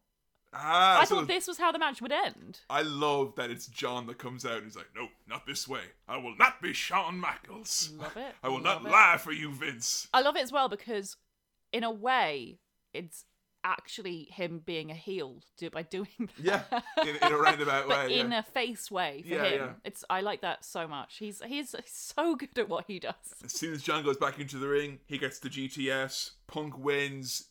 Crowd explodes. Pure emotion. Punk has probably the happiest look I've ever seen on his face before, since, after. You know, i i- he is just unbridled pure joy. And I love Vince McMahon being like, no, no, no, no, no, this isn't how we do this. You know, he wants the money in the bank Yeah. guy out here. Get up under the wheel. And like I remember watching this live, me and my, me and my friends, we were we were literally stood up because we were convinced. Ah, yeah, ah, because we were like they've booked themselves into a corner. Punk can't actually leave. They won't actually let him leave. They won't actually let him do this. Of course, the money bank. And no, Punk runs away, blows a kiss to Vince, and Vince. I know he's not the best performer here, but because he's kind of crumpled and shit looking in his big suit, him stood there going, oh. That's what I hated. That's what I so really hated. pathetic. I hate that because why is he pathetic? Are we supposed to feel sorry for him? Bit, I I don't guess. want to feel sorry for Vince McMahon. Okay, I want him to be fucking angry. I want him to say, "Oh god damn it, you piece of shit punk! I'm gonna fucking get you." That's the Vince I want to see. That's It's the Vince I love. feel like Vince thinks that that character isn't like it's not that's not him anymore. It's like I'm this He's wrong. quiet guy. I don't think he can do it anymore. I think that's all he can do is be sad and old because that's what he is. So that night, Punk posts a picture. The WWE Championship is in his refrigerator uh, with a Why in his with, fridge? with a six pack of Pepsi, and it's just you know the disrespect. I loved it, and for a moment in wrestling, all felt very right and perfect. How'd you get on with this one? This one was also awarded a, a five star rating at the time. Uh, Punk, one of the very few people, uh, one of the only American wrestlers I can think of who's been given not one but two five star matches. I can't believe John Cena has a five star Yeah, match. first five star match WWE got since 1997 at the time. So like this wasn't just a case that like oh this was you know fodder for the WWE fans. This was considered by all of wrestling. Now even when you had Ring of Honor firing on all cylinders at the time and TNA had a had had a lot going for it as well at the time. Hogan and Bischoff were there. Like wrestling was kind of on the up. This was considered to be the cream of the crop. How did you get on with it? What, what do you think of Punk versus Cena? I, I know again it's another another wrestler that you quite like. He's been paired with here. Hmm. again and and it's i came out of this thinking wow john cena's great but I, I really liked parts of this match you know and I, I definitely was impressed with punk's wrestling in this match i think probably more so than most of the others with the exception of like his match against joe i liked some of his high flying stuff there is a kind of a, a next gear, like a reckless abandon here Hmm. that we didn't see. Like I think even in the Brock Lesnar match, that yeah he's going all out here Yeah. which he should it's john cena and he's with everything biggest he's match of his life. yeah, with everything he's been saying about John and with everything John has behind him, like this needed to be taken seriously, and I, I appreciate that it was. I just couldn't give it as high a rating as I would have liked to because it was. I came into this match thinking, well, it's a foregone conclusion how this is going to end, hmm. which is that Punk is going to lose and John Cena's going to win. But you were swerved successfully then, so that's not that's that's good then, right? No, because it didn't pay off.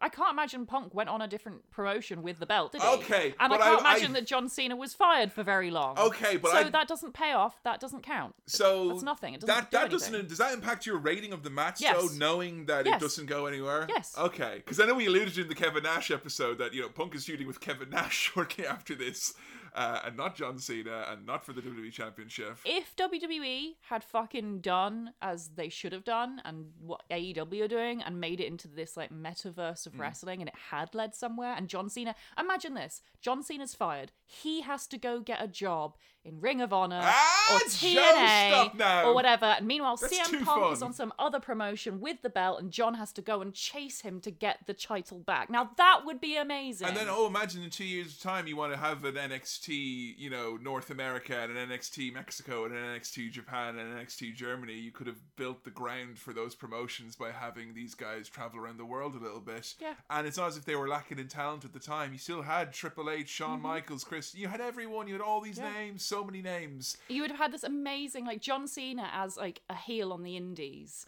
like representing the WWE sports entertainment style in a way that would have gotten people like me interested in the indie developments because it would be like, oh, it's now it's silly and gimmicky because you've got John Cena there. You know what? Works Yeah, I- both ways. It could have even worked if John stayed in the company as a heel go and I ran him out of town, and then he, you know, Yeah. Punk does that loop, and then he comes back, I'm the real champion, Yeah. and then you've got, you know, you got a new Stone Cold and a Rock there, Exactly. basically. So, all that being said, what is your rating then for it? Because I get there's an existential crisis that hangs over the end of this match, and I guess it's so big you, you can't ignore that. That's fair. It's your rating, so. So this match rating was a bit like the final vows between Alana and Jason in this season's Married at First Sight Australia. Whoa, there's a big however coming here. And I changed my mind Whoa! midway through talking about it. So, did it go up or did it go down?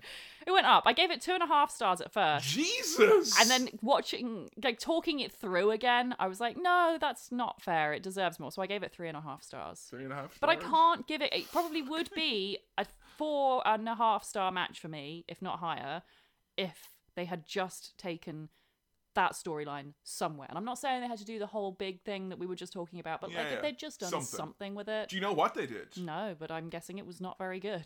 I think it I, was. seeing as I've never heard about it. so the next week they did a thing where it's like John Cena had like a mini tournament where oh no they did a mini tournament to decide the new champion and Rey Mysterio won and then John beat Rey later on the night so John became champion again and then the next week Punk came back with the belt and I do remember when he came back with the belt they were just in some kind of random town not like you know Chicago or Philly or New York just some random town and he didn't get a great he got he got a good reaction but he didn't get like a ah he's back it was like oh he's back yeah. already. Now he did show up at like a Comic Con. I think he showed up at like one indie show, but he didn't like wrestle or anything like that. He just kind of you know had a week or two off. They wouldn't have even need to have Punk wrestle. Like honestly, if it had been me, I would have like you know paid for him to go on like talk shows and stuff with the belt. Yeah, that's funny. All, like- all the chat about you know Be like the discredited champion. It's like I've been a you know I've been kicked out of the industry. They hate me. I'm the reject. And he, he was saying, you know, in, in the pipe bomb, like, I'm not on Fallon, I'm not on all these shows, you don't get Yeah. interviewed. Then he's saying after this, he was getting calls from, you know, GQ magazine Mm. and ESPN and all that. And he did fuck all. Like, he did some stuff, but it was very much like they didn't want him Yeah. to go off and become his own star. I think they still wanted him to be their their kind of property. Uh, what happened, Joe, was that he got immediately into a feud with Triple H, who had. Oh, I bet that went well. he had since uh, announced that he was COO and was stepping away from the wrestling ring, and he was no longer going to be, uh, he no longer going to be an active performer. He was retired, and then he came out of retirement to face CM Punk, and he beat CM Punk in Punk's uh, big big match with him. So he got buried. So he, you know, he faced John Cena at SummerSlam, and at the end of that match, he got attacked by Kevin Nash. He was meant to face Kevin Nash. That didn't happen. He faced Triple H, and uh, yeah, Triple H beat him in that Oh, match. So. Triple H came out of retirement as a replacement and beat CM Punk, the hottest thing in wrestling. And like he just beat him with the pedigree. It wasn't even like, oh, you know, screw job. No, he just beat him. Now Punk did get the title back. He got it back in like Survivor Series that November. He won it off Del Rio, and he did have a 400 and something day reign as the champion. A It's champ- not really about the days though, is it? It's Well- about how you book them. and he was at the start booked, you know, not as the top guy because John Cena and The Rock were having their feud, and that was the top thing. Well, and still, as you said, the roster is fucking swollen with Yeah. these like legends. And you know, Triple H is coming out of retirement. Undertaker's coming out once a year for retirement. Oh, who's coming back this year? Brock Lesnar's coming back in 2012 in retirement as well. So you have all these guys who are coming back. And Punk, you know, he had great feuds. Don't get me wrong. He had excellent feuds with you know Jericho. He had some great matches with Dolph Ziggler, Daniel Bryan. But it was always like second or third in the card. There was Yeah. a pay per view that was headlined by John Cena versus Johnny Ace, and Punk was earlier in the card against you know defending the title saying I'm the, I'm the I'm the man, I'm important. Now there was a point where he did turn heel, and he was aligned with Paul Heyman then, and he was, you know, had this mentality, and I hate when this happens in wrestling. The mentality is like I'm the champ, I'm the man, so I gotta wrestle every day, twice on Sundays. Every one I wrestle, I gotta make better. Every match I have has to be worth the price of admission. The buy- guy buying the ticket is buying it because they want to see me. I'm the champion. I'm the standard bearer. So he basically ran himself ragged for those 400 and something days. Right. You know, wrestling long matches, house show loop, non-stop. You'd see pictures of him, and he would literally be cocooned in ice hmm. and, and cellophane because you know he had to chill his body down. He'd be going on these juice fast, cut weight, and all that. Hmm. He looked miserable. He looked miserable. It worked with his character because he was a heel and miserable and all that, but he fucking. Not really good for your dreams. And of course, the sad thing about it is that the pipe bomb began with one of the big bones of contention is the fact that The Rock is coming back and then he's in the main event makes me sick. And he main evented that year at WrestleMania. And the next year, WrestleMania, The Rock main evented again. And the person who The Rock took the title off was CM Punk. Now, we watched The Rock and CM Punk have a verbal confrontation, a big long segment. And I was just wondering, like, their interaction, that kind of atmosphere. Did you think that Punk and The Rock gelled? Did you think that it did Punk any favors? Or It felt like they were from two different TV shows. Like it felt like one of them was from like a '90s kids cartoon, and, Cookie Puss? Yeah. Cookie Puss. and the other one was from like MTV. I you you, you you have to understand, folks. I'm here watching all like hours of this shit with Joe, and I have to turn around and be like, well, there's this like ice cream cake they have, and um, does it? And you're like, does it look like him? No, it's a cat. And then and you're like, did it follow him around for the rest of his days? Nah. That's the thing, because like The Rock goes, he talks for fucking five minutes. Like, hours. He's like, oh, and this word, I'm gonna say a word now that the ch- the fans will chant, and they will chant this now, and it's gonna be fucking cutting you, and it's gonna ruin your career, and it's gonna follow you around for the rest of your days. And here we go. I'm gonna say what word it's gonna Here be. it comes, folks. It's gonna be really cool. Whatever this word is that comes out of my mouth, oh, it's gonna man. be iconic. This massive cool world. This this is gonna oh be the oh, new my! 316 right here. My What's God, the Rock's be? about to say the word. That's the word. Cookie Puss, Cookie Puss. And the crowd are like, huh?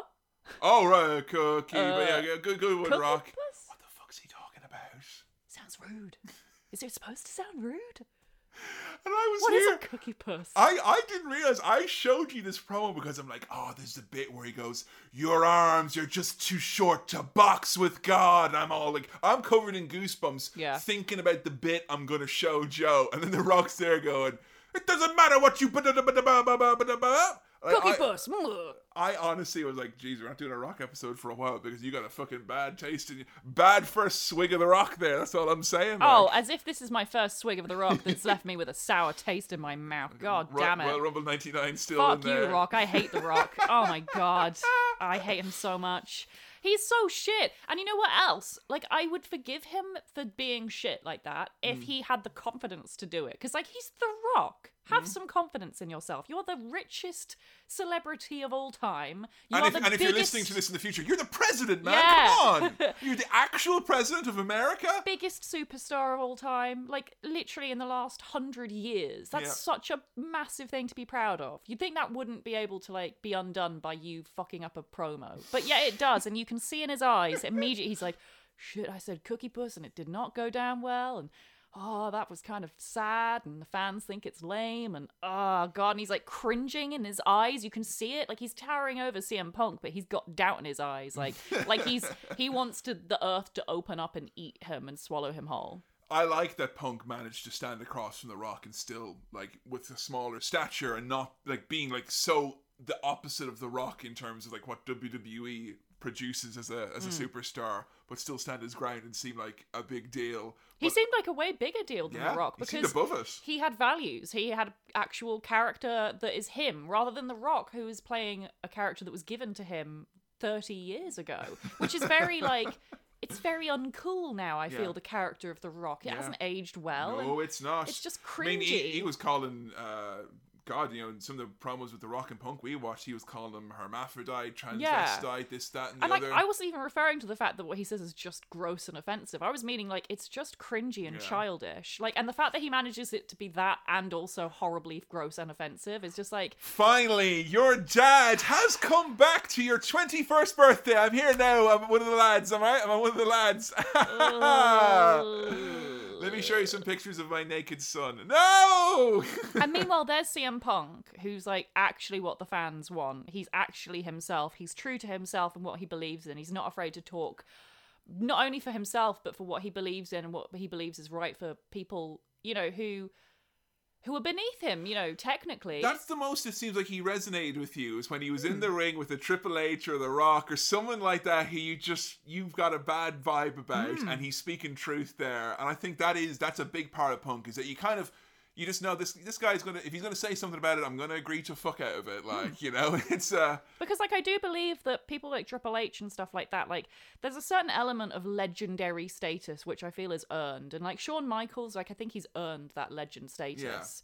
But like I look at Triple H, and okay, we've not done an episode on him, but I don't feel he's earned that legendary status. I feel he just took it. I feel he just decided one day I'm a I'm a legend because I'm friends with the legends, and that's just shit. And like if he can get away with doing that, then why can't CM Punk See, take himself seriously? we do one CM Punk episode and she's here, fuck Triple H, No. fuck The Rock. I've been fuck Triple H You'll since fuck China. Colt Cabana next. No, I love Colt Cabana. He's my boy. I will always be Team Colt till I die. He's my fave. So what happens kind of from here is you know he loses the belt. Uh, he gets a kind of a, a sabbatical after he feuds with the Undertaker. You know, covering himself in Paul Bearer's ashes and all that. I mean, him and him and Heyman is great together, just because you know the two of them were all good times they'd had, and getting to see them together doing their thing, making fun of Jerry Lawler for having a heart attack. You know, all good. The pun- the punchline of which is Paul Heyman sitting up going, ah, I didn't have a heart attack, you stupid son of a bitch. Jerry Lawler looking sad. That's so funny. I want that picture of Jerry Lawler as my, my phone background. It's so good. He looks so sad. But of course, what's happened along this time as well, and after the sabbatical, it's it's very much uh, apparent. You know, Punk comes back. We watched the Lesnar match. You were like, Jesus, he looks like he looks tired. He looks kind of he looked kind of a bit like out of shape almost, or just not. He did, he lost his glow, whatever it was. And of course, you know, I made it sure that we sat down, we listened to that entire Colt CM Punk podcast like we were jurors at a at a trial because they had to listen to that entire thing as well. And it's a slow build and all of that, but when he starts talking about that year where he's on the road and he's like sick on, on antibiotics non-stop, um, were you shocked at the the lack of care that was afforded to him? And like, I think even if you take you know, you, you'd be the most generous fucking pinch of salt to be like, oh, pro WWE, and be like, oh, well, maybe he was exaggerating. Even if like half of what he was saying was true, I don't think he was. I don't think he was exaggerating. I don't think so. I think that stuff happens all the time, and we don't hear about it. I think CM Punk is one of the rare few who felt like he could actually say something. But you don't you don't talk about being injured. You don't talk No, about of course you don't, because you're a wrestler. It's part of the job, isn't it? And I think that's what's really sad is that it's it's one of those jobs where you know there is an element of pain that's expected, and you are expected to shut up and get on with it. But then there's a point where that's taken too far, and I bet there are lots of wrestlers who probably would have much longer and happier, healthier careers if they had just been taken some time off. well, Punk wouldn't have to up. take seven years off if they looked after him. Exactly. And I feel, you know what? It's it's probably less relevant now than it was about 4 years ago or 5 years ago, but there was a time when you couldn't go a week without a wrestler getting injured. Yeah, we we we've documented that on the hmm. Patreon pay per view. Yeah, reviews. if you go back to the pay-per-view reviews, Everyone's hurt. It, that- felt like yeah, that. every month there's someone, a big star, getting hurt, and that's part of the reason I think why the WWE felt like they had to have this massive, bloated, swollen roster because like they didn't know who was going to get injured. They had to have backup stars, and like, you know, I- I think that was probably the culmination of a lot of stuff like CM Punk was talking about. I think that Mm. was going on all the time. I think I think it just wasn't. It's not. You just don't talk about it. Absolutely not. First of all, you don't do it as a wrestler, and you definitely don't do it when the WWE is your employer.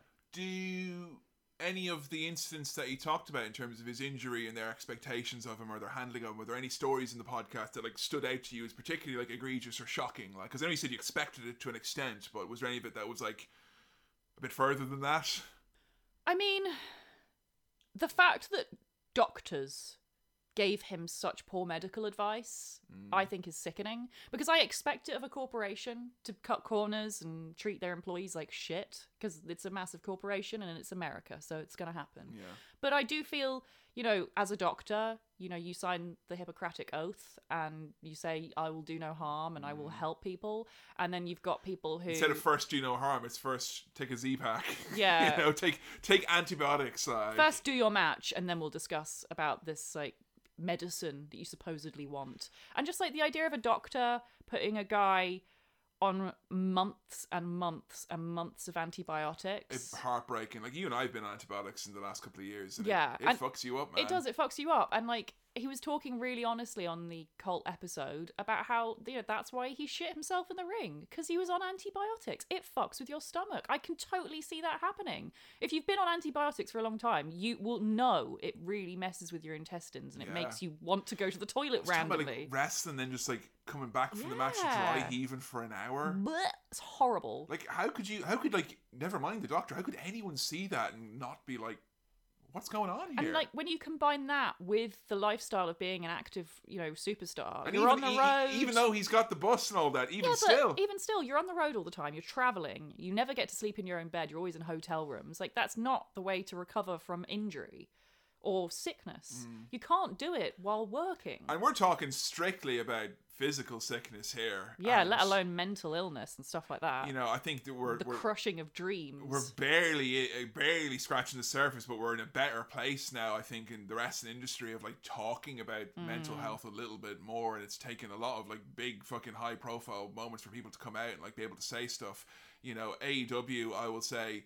Uh, I've been really, my heart's been warmed by hearing them be able to talk about things like, you know, to use for storyline that someone could say I'm on Yeah. antidepressants, yeah, and it's not just like, not a, joke. oh no, Eddie Kingston lost the match. It's the damn Zoloft has come back to bat him on the. oh no, it's, not. wise, Mr. White. Don't kill yourself. It's just it's just real life, isn't Yeah. it? Like, and you can talk about it honestly, but like, I think it's not gaslighting, but that kind of "I'll owe you one, pal," that kind of mentality where. You know, we've seen it before. It happened a little bit in some places like ECW, where it's like we've taken the fact that you just want to do this more than anything. We're gonna we're gonna lean into that fact. I'm going to give it a name. please. Corporate gaslighting. yes. because Yeah. it's the type of thing you Well, we're- we're like a experience. family here, We're like a family here, yeah. Like you know, anyone who's whether we've talked about this on previous episodes about the idea of working somewhere where you've always wanted to work, and they know that, and they just take the piss. They just they will work you into the ground. Never tell anyone Yeah. you've always dreamed of working there. Yeah, never tell them you love your job. Just shut up. Don't tell them anything. The more they know, the more they'll use it against you. They might give you the job easier, but they will fucking make it the worst experience of your life. Oh yeah, and they'll make it seem like you should be fucking grateful for everything. That's why when I was a mailman, I didn't tell anyone how much I loved it. Good. That's probably the only reason you'd continued to enjoy it. They would have broken that spirit. So yeah, like Punk, he walks out on the company in January of 2014, following on from a Royal Rumble match where he spent a significant amount of time beforehand saying, "Please, please, please, please, please, cut this thing out of my back, this lump that I have." This is a man who spent, you know, weeks dry heaving, shat himself in the ring for real, confirmed. That's happened, you know, and he's just. He just wants to do this Royal Rumble match, and the saddest thing I think is some bits of this podcast I'm trying not to dwell on the Colt punk thing because that is just you know I've said my piece about that. It makes me sad, but um, him talking about like having this idea in his head still that I'm in number one the Royal Rumble, and maybe if I go out and I like put on this great showing and do a really cool match, that they'll go. We just got to put this guy in the main event of WrestleMania because it's the one thing he wanted to do. And even when he was champion, they didn't give him that. Like he mm. was second down the card. So that mentality, like the fact that he was still at that mm, point, shows you that it was truly like it wasn't just a grad. It was he hit a he hit a, a barrier there because he gets concussed in that Royal Rumble match. They take him out of the match against his will. You know, you've got a concussion, so we're gonna choke slam you through a fucking table. And he shows up the next day and says, "I'm out of here. I'm quit. I'm done. I don't I don't like this anymore. Good I, for him. I don't like it." And that's a real real important thing in wrestling. I think people who don't like it anymore you know, give him a break, give him time off. Yeah. We saw it, it's happened many times with, with wrestlers on the roster. Like Sasha Banks, there were times clearly she said it in interviews like, I hated wrestling. I didn't even know who I was anymore. Give me time off. Bryan Danielson, when Yeah. he just before he left WWE, he said, He, "I felt, he felt nothing. I felt he? nothing. Yeah. Yeah. I didn't enjoy it. I need to be chopped red until I feel something again. Literally, yeah. But, you know, Punk, he just. And I hate people that, ah, he abandoned them. He took his ball, he went home. He didn't. They fired him. That's the important distinction here. He went home. He he we went home and he, he just didn't want anything to do with them. They fired him. Did you remember when they fired him? Oh, on his wedding day. Classy. And it wasn't like, you know, because it, out of context, you can make excuses for them and go, well, so what? Like, they probably didn't know. Oh, they knew. Yeah. They knew. He, because there's this whole Vince thing. apologized apparently later. there's this whole thing. If you listen to the Colt episode with CM Punk, it, there's this whole thing where he was. He, found a, a out like a check that had expired that you know Old royalty old check. royalty yeah, yeah. check. So he went to get that checked, and they were like, "Oh, dodging his questions and blah blah blue, and oh, maybe we'll look into it and blah blah blah." And he was like, "Look, I just I need some money for my wedding that's coming up and blah blah blah." And then two days before the wedding, they were like, "Oh, we've got an issue. Can you can you come in for a chat?" And he was like, "Well, I'm getting married in two days, so no." And then they, they fired him on his wedding day. So they knew they knew very well. And seeing as he was talking directly with Triple H, he absolutely knew very well Oh, because yeah. Triple H would have known. But this is what happens when you don't have that fucking father son relationship with Vince McMahon. If you're Steve Austin, you walk off, you don't get the bureaucracy coming after you, do you? You Well, don't. You he don't did a get. bit. He did a bit, but not like like with Punk here. Him like having to ring up fucking people and then they get you know lawyers put on the line and all that stuff. You know, so he he he lawyered up pretty early on because he knew what was coming. In retrospect, in hindsight, I know we did the Colt episode. I think I asked you this question as well, but like doing that podcast and coming out and speaking all the grievances. I mean, there's a lot of like, there's a lot of collateral damage. I think Ryback's career was never the same afterwards. you know, it's it certainly made a lot of people kind of go, oh, a lot of the stuff that we kind of think happens, it just it does. Yeah. it does. You know, the stuff that you might convince yourself, nah, surely no, it does. It it just does. Mm. But do you think there were points where you went too far? Do you think that it was something that was we- left well enough alone? I personally think you shouldn't have named the doctor. If you didn't name the doctor, you probably could have gotten away with it. They they wouldn't have had the ability to take it to trial as easily. I think. I think there were a few different things they did that they shouldn't have done. Now, I think naming the doctor was one of them. I think they shouldn't have drawn comparisons to Owen Hart because I think that there's like little bits in the episode which is like it obviously makes Colt and CM Punk feel better, and that's healthy. But that's the type of conversation that you keep among friends. Yeah, you don't um, put yeah. that on a podcast and name and shame a massive corporation owned by a billionaire because like it was the type of needling that is going to piss off the wrong people. Yeah, and, he, And you- he's not the guy who can pick up and go, Vince, Dad, No. Let me you- talk. You, you know. don't really want to be giving these people excuses to come after Shit, you, no. which is literally what they were doing. They And, probably yeah. could have dressed the issue and gotten away with it if they'd just handled it a bit more carefully. If they'd had the foresight to realize, oh, this is going to break the internet, we have to be careful about this. Yeah, I think they kind of. I think it was a downside of the fact that it was still like, hey, it's just the two of us, you know, And the two, the two friends from Chicago. Before. This had never happened Yeah, before. A no? podcast going like viral like that. I don't think that it ever happened. yeah, it's it's kind of you can kind of forgive that naivety to a point, I guess, Hmm. but I think it is kind of it's almost a self-imposed naivety. Like I think neither guy wanted like the podcast opens with them being sponsored by WWE 2K. Like for fuck's sake, lads, they're listening. You know? I am really surprised, given that Punk lawyered up pretty much immediately, that he didn't then get them to listen. Or they did. Like, he didn't get them to be there when he was recording this to like, or like listen through to it. Like, That's it though. He's he beats he beats uh, runs to the beat of his own drum, doesn't he? So he didn't do that, like you know. But yeah, that, you should have. like that's absolutely. If I was worried about a contentious episode, If I had a check I wanted money, to get off someone yeah, still, yeah, yeah. I was dealing with a corporation, and and you know, because I do think that everything he said was pretty much true. Yeah, I don't And I think he'd have had real grounds to stand on. Well, WWE said it wasn't true though because we saw, didn't we? Uh, they uploaded footage. the footage of CM Punk's lower back, and that for me, that had me convinced, Joe. You know, I think that might be a deep fake. I think the guy's a liar. Uh, Hmm. I saw his ass. Uh, yeah, I think it's a deep, deep fake. so it, you know, as we've said in the Colt episode, it, it ends spectacularly poorly. You know, uh, even though they win, and they win in the worst possible way. They win at the cost of you know their friendship and millions of dollars. And you know, Punk's got millions, Cabana doesn't, and that's the kind of long and short of it, really. I think they're both in a healthier place, definitely for sure. But I don't think you know, um, you know, if anyone brings up CM Punk to Cabana in an interview, I don't think he's going to say anything. I think vice versa. That's just the way it is. at I the think moment. there's hope for them. I think they'll be friends again someday. I think you've just got to wait.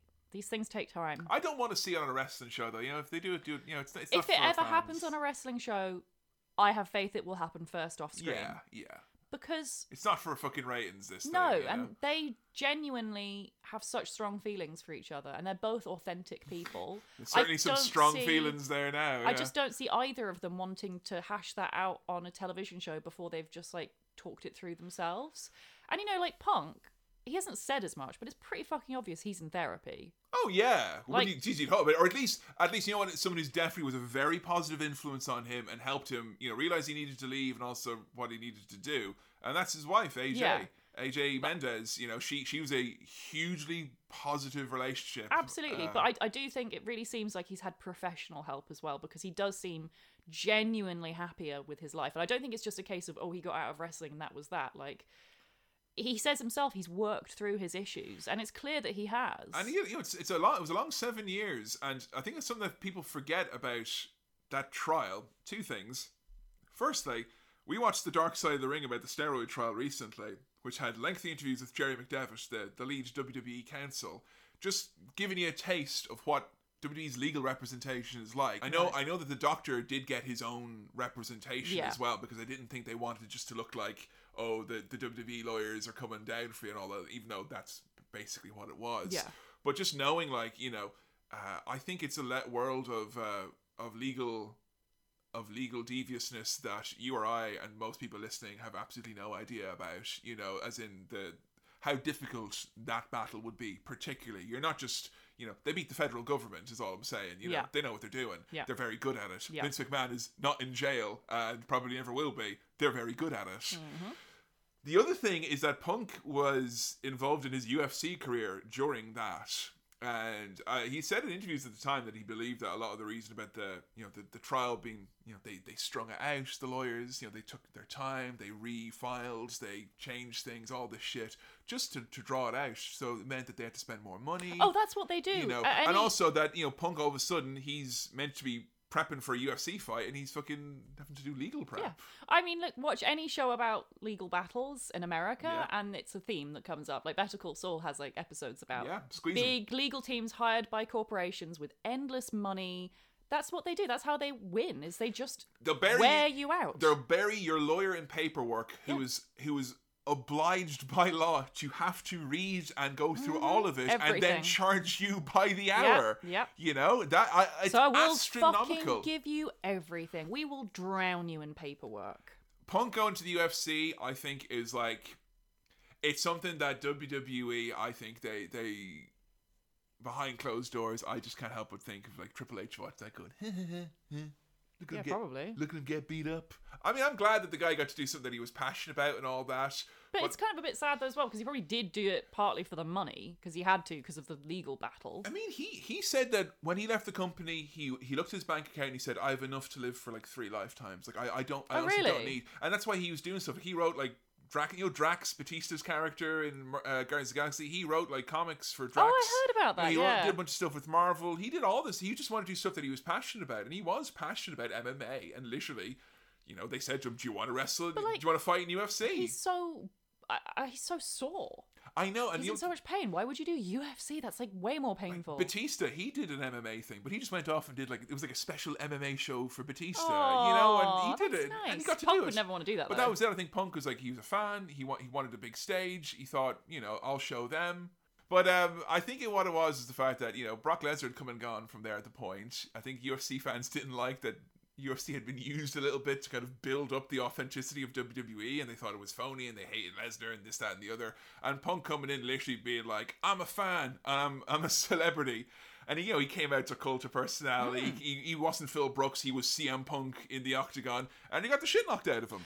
Well, you say that, but I remember talking to a couple of MMA fans because I was like saying that. I was like, because I worked an office job at the time, um, and there was a guy I worked with who was a UFC fan. I know you, got he didn't get knocked out or anything. Like you got to a No, that's decision, the thing. Yeah. I because I watched the match, I was like, ha ha. I didn't know anything about CM Punk. I was like, ha ha. He got you know obliterated, and I was making fun of him to this guy, and he was like, well, I don't watch wrestling, but this guy obviously isn't an MMA guy, but he lasted a minute. which is That's a lot for the big leagues. Yeah. Incredible. That is absolutely incredible. That's like almost never happens. you can't you can't spin that narrative unfortunately on a big scale where it's like this which on its surface seems unimpressive is impressive Especially because to- he is a guy who shouldn't by rights be there you and know? especially to wrestling fans where we're used to it all being like over the top and like you know super big loud noisy punches and kicks and stuff and it looks so fantastical. And then when you watch i haven't watched much ufc but like i as i said i've watched the punk match and it's so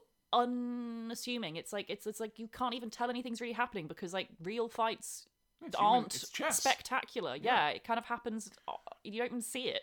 I think like people just wanted to just like kind of lead in and say, ah, he totally embarrassed himself, and I don't think that's the fact. I think he did amazingly. Yeah, I think he he set his mind on doing something he wanted to do that was by rights like impossibly difficult to do. You know, no more than DDP getting into wrestling at the age Yeah. he did, trying to get into UFC. It taking something that's like. You know, I know so many people who are like, "Oh, I'd love to give stand up a try," and then they finally they go and they fucking do it, and it's like, you know, even if it's a bit kind of wonky, it's like you fucking did it though. Yeah, You- well done. You know, achieving goals is great, and all I'll say is like, um, before everyone throws loads of stones at him for, I guess it's like, you know, it's easy to just go, ah, I wouldn't be able to do that, would I? Fuck it. You know, he could have sat in his mansion and on his millions and do nothing, but he went and he did stuff. He did stuff he was passionate about, and I respect that, even if I don't necessarily get it. Uh, one thing I don't get is probably when he came back to do that the Fox role with WWE. That was I, weird. I feel like he was probably misled too, right? Like everything I know about CM Punk says he wouldn't have agreed to do it if he had been told honestly that's what it was going to be. Do you remember what it was like on Twitter when that was announced? Like people were acting like he Everyone was back into So excited, yeah. Like if anything, it, it's so funny because when that happened, it, it almost took a little bit of the sting out of like when they started teasing. They had like Darby Allin saying, "I want to fight the best in the world." Yeah. There were some people like, "Well, he's not actually going to show up because." They had already very recently been let down by a return, inverted commas. No more so than being let down by Daniel Bryan, apparently going to leave WWE, meet Bryan Danielson again. He would never fucking do it. And then he finally did. So I think, like, it was almost like kind of a, a fake out in a sense. Mm-hmm. But I'm not gonna lie to you, even though watching through all this stuff and you know, I got goosebumps many times rewatching some of this punk stuff with you and I kind of discovered the nostalgia I didn't realise I had. Um, it still makes me cringe to fuck like The Rock when uh, I hear him go, just when you think you got the answers, I change the culture. Okay, do you know what? No, no, no, no, no. I've decided. No, no, no, no, no, no, no, no. I've decided. Look, to save us all the hassle. Please. What he was doing is he was playing them. So, so, so you know, you know how Triple H was like, it's the man, the title that makes the man, the man that makes the total, whatever way around the, the- is. The, the, role as Yeah. a as a on-screen consultant for Fox So- makes the man whatever. So by Punk signing with WWE, He didn't. It was it was Fox, not WWE. sorry, Fox, but working with WWE and then being really cringy and embarrassing and making them look bad because that's their style of sports entertainment is being cringy and bad. And then him leaving and going to AEW to be awesome, best he's ever been, make them look amazing. Maybe that's his way of being like, look, see, the best in the world can be in WWE and just come across like shit. You probably don't want me to be in WWE, Yeah. basically. Look, see, it's, it would be crap if I was. Instead, Well, look- why don't people like me go where we're wanted? the, apparently how it came about, and I know this is from um, Renee's great podcast that she does oral sessions, and she had him on a couple of times, and she was like, "Ugh, "We did that uh, thing on Fox," and he was like, "Well, apparently they hired me." Fox because they had spent so much money on getting the WWE television contract and they were putting on this show to be like kind of the after show and the, the analysis and all that. They said they wanted them to WWE to be on their toes and have a guy on there who was outspoken, the fans knew and knew would call them out on their bullshit. And that's why they wanted him. But they only used him like four times or something in the end. And like I think the most spicy thing they got out of him was like, ah yeah, Seth Rollins is alright or whatever you know, just That's the thing, because there's to be these like these hard boundaries in place That's that it. No he's one wants never to going to be able to hear get around. a guy who's not interested in a product whatsoever. Like, there's so many times where like there's stuff that I won't review because like you don't want to hear me be like, huh? Yeah. Like, you're about, do you want to hear that? Eh? No, probably not. Like, No. so they they ended up not using them barely at all. But I think like you're right. I think it almost like built the groundwork for an even more impressive return to AEW. Mm. it And made WWE look like shit. It did. I mean, it made him look really cringy and bad, but like, so what? He's come back now in AEW and he's awesome. Yeah, that's so he's, it. he's undone any bad will. I don't care about that. I want to know what's going to happen next week on Dynamite. Yeah, I want to see what CM Punk. Like that's it. I'm excited to see what this character in wrestling does. And the thing he said in an interview was like, "Well, if I came back to WWE, there's only one money match, and that money match is me versus Triple H. And as if I could give a fuck about watching. Like he's older now. He is. A, he's a, definitely healthier, but like." You know, his body's probably not what it was when he got squashed by Triple H in 2011. Yeah. Triple H can barely move his fucking arms. I don't want to see that. I want to see him no and Eddie way. Kingston or him and him and Jungle Boy or him and Adam Cole. Or there's all these great wrestlers. I'm so like it's been so healing for wrestling as a whole to see that guy just back and be like, look, hey, wrestling didn't fucking destroy me forever. I Yeah. can actually. You know, when you if you've ever lost a passion about anything in life, and that's happened to me, you know, I don't say think of myself as CM Punk, But you know, when I was 20 years old, I was passionate about one thing, and it was not wrestling podcasting. I thought I was going to be involved in this other world, which slowly stamped the passion out of me, and not in a very confrontational way, just in a way that just kind of made me depressed and made me unhealthy. Yeah, yeah. And I'm much healthier, happier from being outside of that. And I think it's just it's nice to see that you you know someone can lose something and find it again. Mm. You know that the story of CM Punk was not he was bitter and upset and miserable and the end. And it didn't take him to be an old man like Bret Hart to come back and you get to see that. Punk gets to see do that and still wrestle. Mm. That's pretty much a dream. There's fans who we're friends with who were like in tears when Punk returned. Yeah, most of our friends cried when he came back. It was a big fucking deal. Yeah, which is what you know. CM Punk would fucking love that. I'm, I'm not that fan, but like I get it, like you know, I get it, you know, for, for people. He referenced in one of his promos, I forget which one, but like when he was with Ring of Honor and he left, he like he made fans cry. And he's Yeah. like, I love that so much. I love making people cry. So yeah, because I, know there was a bit of a controversy. Apparently, people were making fun of people crying. Yeah, there was a back. guy they like, cut to and he was crying, and the punk was like, "You make fun of him, you make fun of me. I cry." fucking fake fans making fun of people crying over CM Punk when he clearly loves it. Imagine caring about something. I, I, I, I, Cool. I, you know what? I, the best thing about the last five years or so is that I just felt like I'm a little bit more in touch with my emotions. And if wrestling's going to make me cry, it's going to make me cry. Am I going to cry because I think that Rusev is leaving? Yes, I am. Thank you very much. And, and you don't judge me, and you don't judge the guy who was crying when CM Punk came back. They are both very valid times to cry in wrestling. so the future is bright for CM Punk, it seems. Yeah, it's it's not. I'm really happy for him. He's so fucking. You know, he's over the moon, and that's lovely. But more lovely for me, selfishly, is that my friends are over the moon. Like, And I'm glad that WWE doesn't get to benefit Yeah, from fuck this. you, WWE. They don't. They don't. Fuck There's so many times where like people have left in bad circumstances, but you kind of feel, well, they owe this, that, and the other. Like I felt like they did everything they could so often to undermine him. Yeah. Like even in the special documentary they gave him called "Best in the World," and half of it is people Burying in him. power going, eh, eh, meh, meh. That's Michael Hayes, Yeah, by I the way. tell yeah. Michael Hayes is really yeah. so yeah, turns out the kid from Chicago knew a little bit about wrestling after all, a little bit more than that fucking crazy old man in Stamford, Connecticut. Who'd have thought about it? Let's get into your tweets about the best in the world. CM Punk. first up from our good friend James D. Leach. Oh, James, we uh big thank you to James for giving us some Ring of Honor materials and also for watching CM Punk's return to AEW. Uh, that was yeah, uh, that was, that was very special. Was getting to watch his return with actual punk fans, Yeah, like that was- proper punk. That was the most important prep for this episode was. possible, honestly. Genuinely, that was that was the true research for this episode. so from James, he says, Punk has an IRL fairy tale story, but more Brothers Grimm than Disney.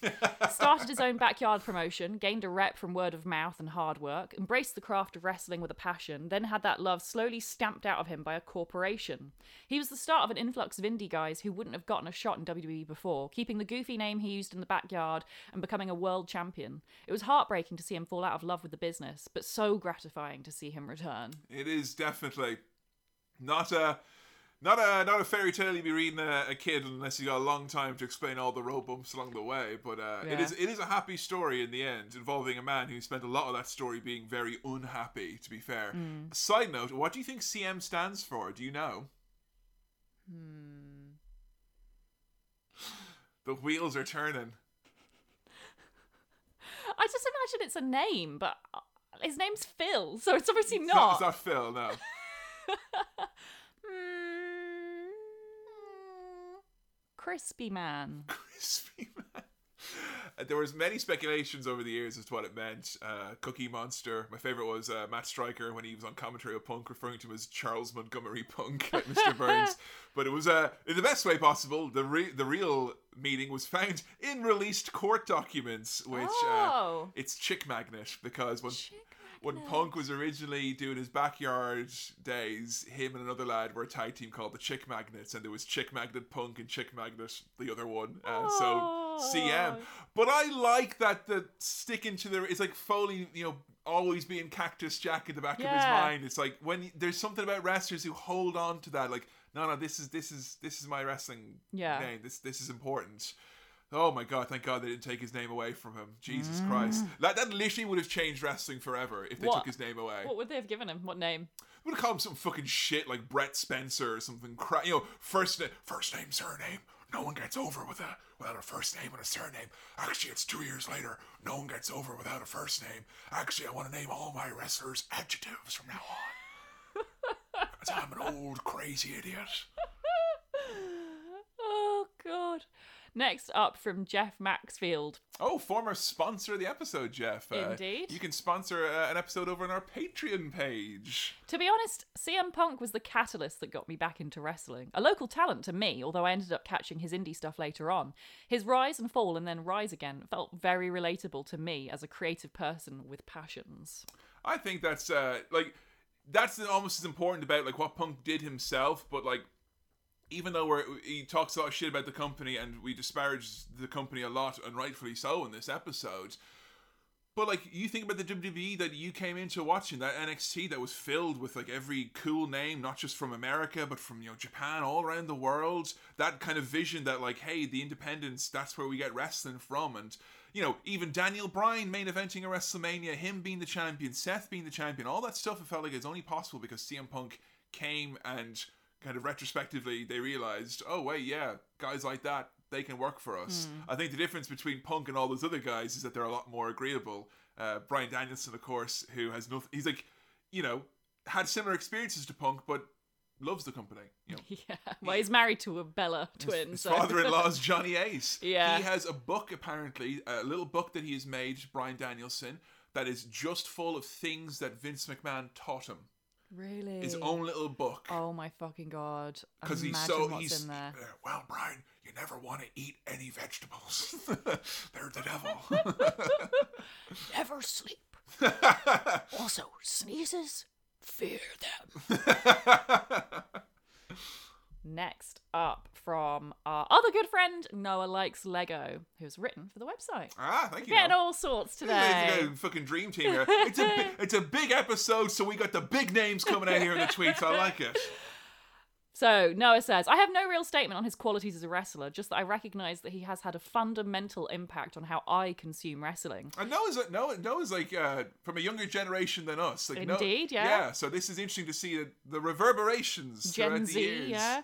He opened Pandora's box, and now it gives me the biggest smile on my face watching him do what he truly, truly loves. I won't lie, his return made me tear up. Not because this was like my all time favourite returning or anything, but because what you saw on the screen was a man finally finding some sort of closure and a certain strain of happiness that he had lost a long, long time ago. More closure in wrestling. Fucking A. Yeah. Nicely said. Next up from Via, I have a hard time with him because he represents a very particular brand of straight edge that does not fit with the friends and the involvement that I had in the culture, helping running with gigs, etc. His arseholeness probably hurts more than it helps in terms of questioning the alcohol norm. Yeah, I, I mean, there are plenty of instances. I think we had a Kevin Owens interview on like the other night where he's just like, oh yeah, this guy's just, you know, I like him all that. He's just really fucking rude. Like, you know, tore strips into me in front of everyone, that type of a thing. You know, lots of instances like that. I mean, yeah, and I think, I think you can explain elements of that. You know, by going, oh, he was young and uh, you know, and this, that, and the other, and then like, oh, he was in a company, he's all pissed off. I like to think, and I hope that all this kind of this growth that he's experienced means that he's maybe you know uh, less standoffish to folks. But judging from the Lulu Pencil blogs, I think that he is fine with talking with people from all walks of life backstage these days. Next up from Jeshka Zak. A WatchMojo top 10 list of wrestling's biggest controversies, which included CM Punk's appearance on The Art of Wrestling, led me to start watching wrestling content on YouTube. Hey, wow! and Cabana clips. So thanks to Punk, I'm a wrestling fan. How Imagine getting into wrestling like that. That's amazing. That's so interesting. but like, we, How would like how- formulate your whole trajectory as a fan. It's oftentimes the most interesting things in wrestling, and I hate that there's so much collateral damage for it. But like you know, real life drama and shit Mm. like that. That's that's kind of what it is. Just you know, maybe this one shouldn't be turned into a storyline. Yeah, for sure. Next up from I Wish I Was a Polar. Really excited for How to CM Punk. I think of him as the Stannis Baratheon of wrestling. oh, no. He's uncompromising in what he thinks is right and hence ends up falling out with everyone. Though he burns bridges rather than people. How do you see the CM Punk relationship in AEW ending? Do you see him like falling out, or do you see him just kind of you know drifting into a elder statesman role? Like, what would you say the future I'm sure he'll make some enemies. He Yeah. will always make enemies. I think that's just like the type of person he is. He is who he is. He doesn't mind the fact that he is who he is, and he's not afraid of that fact. So I I think can't imagine CM Punk and Cody Rhodes being best mates somehow. I don't know why. It's just interesting. I would see them being quite good friends, not best friends, but like I can imagine them respecting each other on because they both he's, he's a take each- different guy now. I need to remind and myself they, that. they both take yeah. themselves quite seriously. Mm. Like that was something that was like I feel like coming into this episode, I feel a lot of people go, "Oh, CM Punk, like he takes himself so seriously." like Bret did. Like Bret did. Seriously. And I don't think that's really fair to say. Like, I think in some ways he takes himself seriously. I think he takes his career Yeah. very seriously. I, that's something about that, that podcast and the uh, subsequent interviews where he's like, fucking pay me. You know, uh, maybe because I was listening to it on a day where I was like fucking chasing someone for like Mm. a freelance job and they just would not pay me. It had been weeks. And like, I see him Punk being like, saying to a million dollar corporation, fuck you, pay me. Yeah. Like, I was like, yeah, fuck you, pay me. But like he is happy to make fun of himself. Like the the bit where he talks about shitting himself in the ring, he like makes that. jokes about it constantly, which is like that's such a humiliating and public thing to happen to you, and he's fine with making fun of it. And that just says so much about him. Like he doesn't take himself as seriously as people make out. We need a wall of fame for the wrestlers who've shit themselves or made another wrestler shit themselves, you know? Because like Mark Henry didn't sh- did like Tommy Dreamer didn't shit himself. Mark Henry made Tommy Dreamer shit himself. Mm, true. There's a difference. now from off-color Jojo, I'm glad I could appreciate his return, and I'm so happy he's back with a company that has also restored my passion for modern wrestling. To me, he's all the edgy kids who grew into tired adults, carrying on with the hope that things will work out in the long run. As long as we have the courage to chase our passions freely, unafraid of criticism or of the selfish desire to look out for number one, even if it's not popular with everyone else, even if it means having to take yourself just a bit too seriously. Fucking hell, beautifully said. Absolutely. I mean, yeah, that's like you know what? It's funny. Um, we're dealing with a guy here who seems to be involved with bringing two waves of people back into wrestling. Yeah. In 2011 and 2021, ten years apart, and I feel like he's brought in a raft of wrestling fans both times, and that I can't think of anyone who's ever done that before with that length of time in between. That's incredible. That's Yeah. absolutely incredible, and I think it says so much about how much he resonates Yeah. with so many generations. Yeah, you know? absolutely, yeah. The fact that someone who's like probably pushing fifty wearing a minor threat T-shirt and some like little Gen Zer, you know, who's heard about GI Joe for the first time, and they're both like, "Yes, CM Punk, he's our guy. He Yeah. speaks to our generation." No wonder he got Pepsi, the voice of a generation. This guy, voice of three generations. Lastly, from Barely Sushi, all I keep coming back to is the thought that Punk and I have a lot in common. I too was an angry, straight edge asshole for a lot of my life, which is probably why I liked him so much. I'm hoping that he's grown to be a better person like I've tried to. Ah, that they, that shit that you don't expect wrestlers to inspire people to Mm. do, like you know, but inspire it's like you know, yeah, I don't know, like kind of deal with things a bit differently. But like, I've never had a wrestler on this show that we've we've covered where like people are like he made like not just like ah I enjoyed wrestling more, like my life is better, like Mm. he's made me a better person.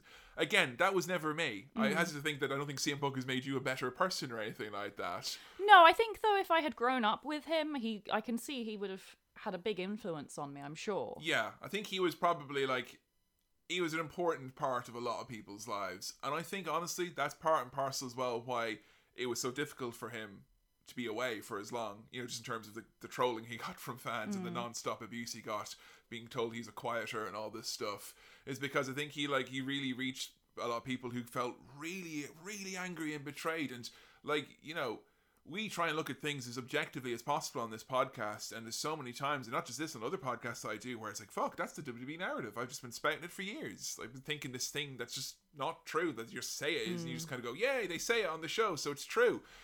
And yeah, I'm glad that kind of Punk is broken free of that, and that's not, you know, that's not what his career is going to be defined by now. Because I think one of the reasons why Bret came back the way that he did and wanted to mend bridges is that he knew that his career was owned lock, stock, and barrel, Yeah. all the footage by WWE. And now Punk has basically said, well, I was a wrestler until 2005 in Ring of Honor, and now I'm a wrestler again in 2021. That bit in the middle. Eh. And I that's don't, I don't care about it. Yeah, I think that's it says a lot about like just why AEW is as special as they are to like that type of fan because like they are the other option. Yeah. For the first time in 30 40 years, we've got an alternative to the corporation. A proper, viable alternative. viable one. That seems So- to have an idea of, Yeah. like, uh, you know, on the top what it, what it means. And okay, yes, it is still another corporation, but at least it's an avenue for wrestlers who have been hard done by in the WWE to leave and join there out of spite. And I feel everyone deserves the chance Yes. to do something out of spite. And that's the saddest thing about that's the saddest thing about WWE having such a monopoly over the industry is there was no option for that Yeah, you couldn't even go on Twitch and talk about it, for fuck's sake. you so. can't you can't do anything. Whereas now you actually can. That's awesome. Well, wrestling is certainly, I think, better off because of the involvement of CM Punk. And our next episode is going to be very, very different indeed. We went from talking about a guy who at one point was complaining about outsiders coming in and not understand this business and ruining it. And we're going to talk about in our next episode the original ultimate outsider who somehow made his way into the world of wrestling and tangled up with someone who Joe has, and I quote, not a lot of time for. We're going to be spending next episode dealing with the comedic brilliance and wrestling career of Andy Kaufman, the former intergender wrestling champion of the world. Our next episode, we're going to be looking in depth at the impact for celebrities and for outsiders in the involvement of Andy Kaufman in wrestling. We're going to try and track down some old timey Memphis classics and see his involvement with the likes of Jimmy Hart and Jerry the King Lawler down in Memphis and see the real life controversies and public eyes that got on wrestling for the first time ever because of one weird man and a neck brace. So, how to Andy Kaufman is our next episode. Any thoughts, feelings, any particular segments or matches? We're going to hit the big ones, obviously. We're going to watch my breakfast with Freddie Blassie, obviously. But anything else you think might be appropriate, do let us know using the hashtag how to Andy Kaufman. As this is kind of an area, old school Memphis wrestling, I don't think I've ever really watched anything from this at all before. If you know or you know of an expert who knows about specialist knowledge from Memphis wrestling, I'd be more than willing and very, very grateful if you could reach out, howtowrestling at gmail.com or hit us up on Twitter at howtowrestling. It's been an absolute blast talking about this episode. And if you want to support the show, help keep it ad free and 100% fan and listener supported, do not forget to head over to patreon.com forward slash howtowrestling where you can check out an absolute ream of content going all the way back to 2015. All of our pay per view reviews. It feels like talking about all this kind of history of wrestling. And you know, I know Adam recently from the Era podcast, he went back, he listened through all of our old Yeah. pay-per-view reviews, and he's like, this is a really weird, wild time. I think we're somewhat psychic at points in those pay-per-view reviews. Yes. uh, yeah, I'm I'm really interested. I think at some point we should do like a piece of content that's just us going back and listening Yeah, to them. checking out those old ones Yeah. and see see how the world of wrestling has changed since 2015. If you can believe such a time existed. As well as that, you got the the Big Show show. You've got video updates and Q and A's with myself and Joe, and our favorite fabulous side series, Pay Per View Classic, where we go back and review classic wrestling pay per views. You want to hear Joe gush about Vince McMahon, circa 2002 or 1998, Heat Wave 1998, our most recent episode, and a lot of new generation gold, WCW Halloween Havoc, and more besides. A great series available now all over at patreon.com slash how to wrestling. Thank you so much to all of our lovely backers who continue to support us. Well, Joe, that's one of the biggest episodes ever, and it's in the can. We've done it. We've talked about CM Punk. Wow. Finally, you know what the pipe bomb is. It's when he did a poo in the ring, isn't it? Yeah, I'm pretty sure that's what it was. I- I- look, as long I've as you, learned nothing. As long as you've learned nothing, that's all I care about. Knowing what I know about CM Punk, I'm pretty sure he'd find it hilarious that I I'm gonna refer to the pipe bomb forever. Is You're the just time he did a poo vindicating in the now. ring. That's all this Yeah, because is. he found it funny, so now I feel like I'm not being mean. It's like he- he's in on the joke. In the hands of anyone else, this is just a small piece of shit. In anyone else's hands, it's a pipe bomb. It's, this shit is power. well, I've made her giddy with shit gags, so we might as well finish up now. Until next time, where we're going to be looking at the one and only Andy Kaufman. It's a goodbye from me, Kevin. And a goodbye from me, Joe. And we'll see you next time on How to Wrestling. See ya.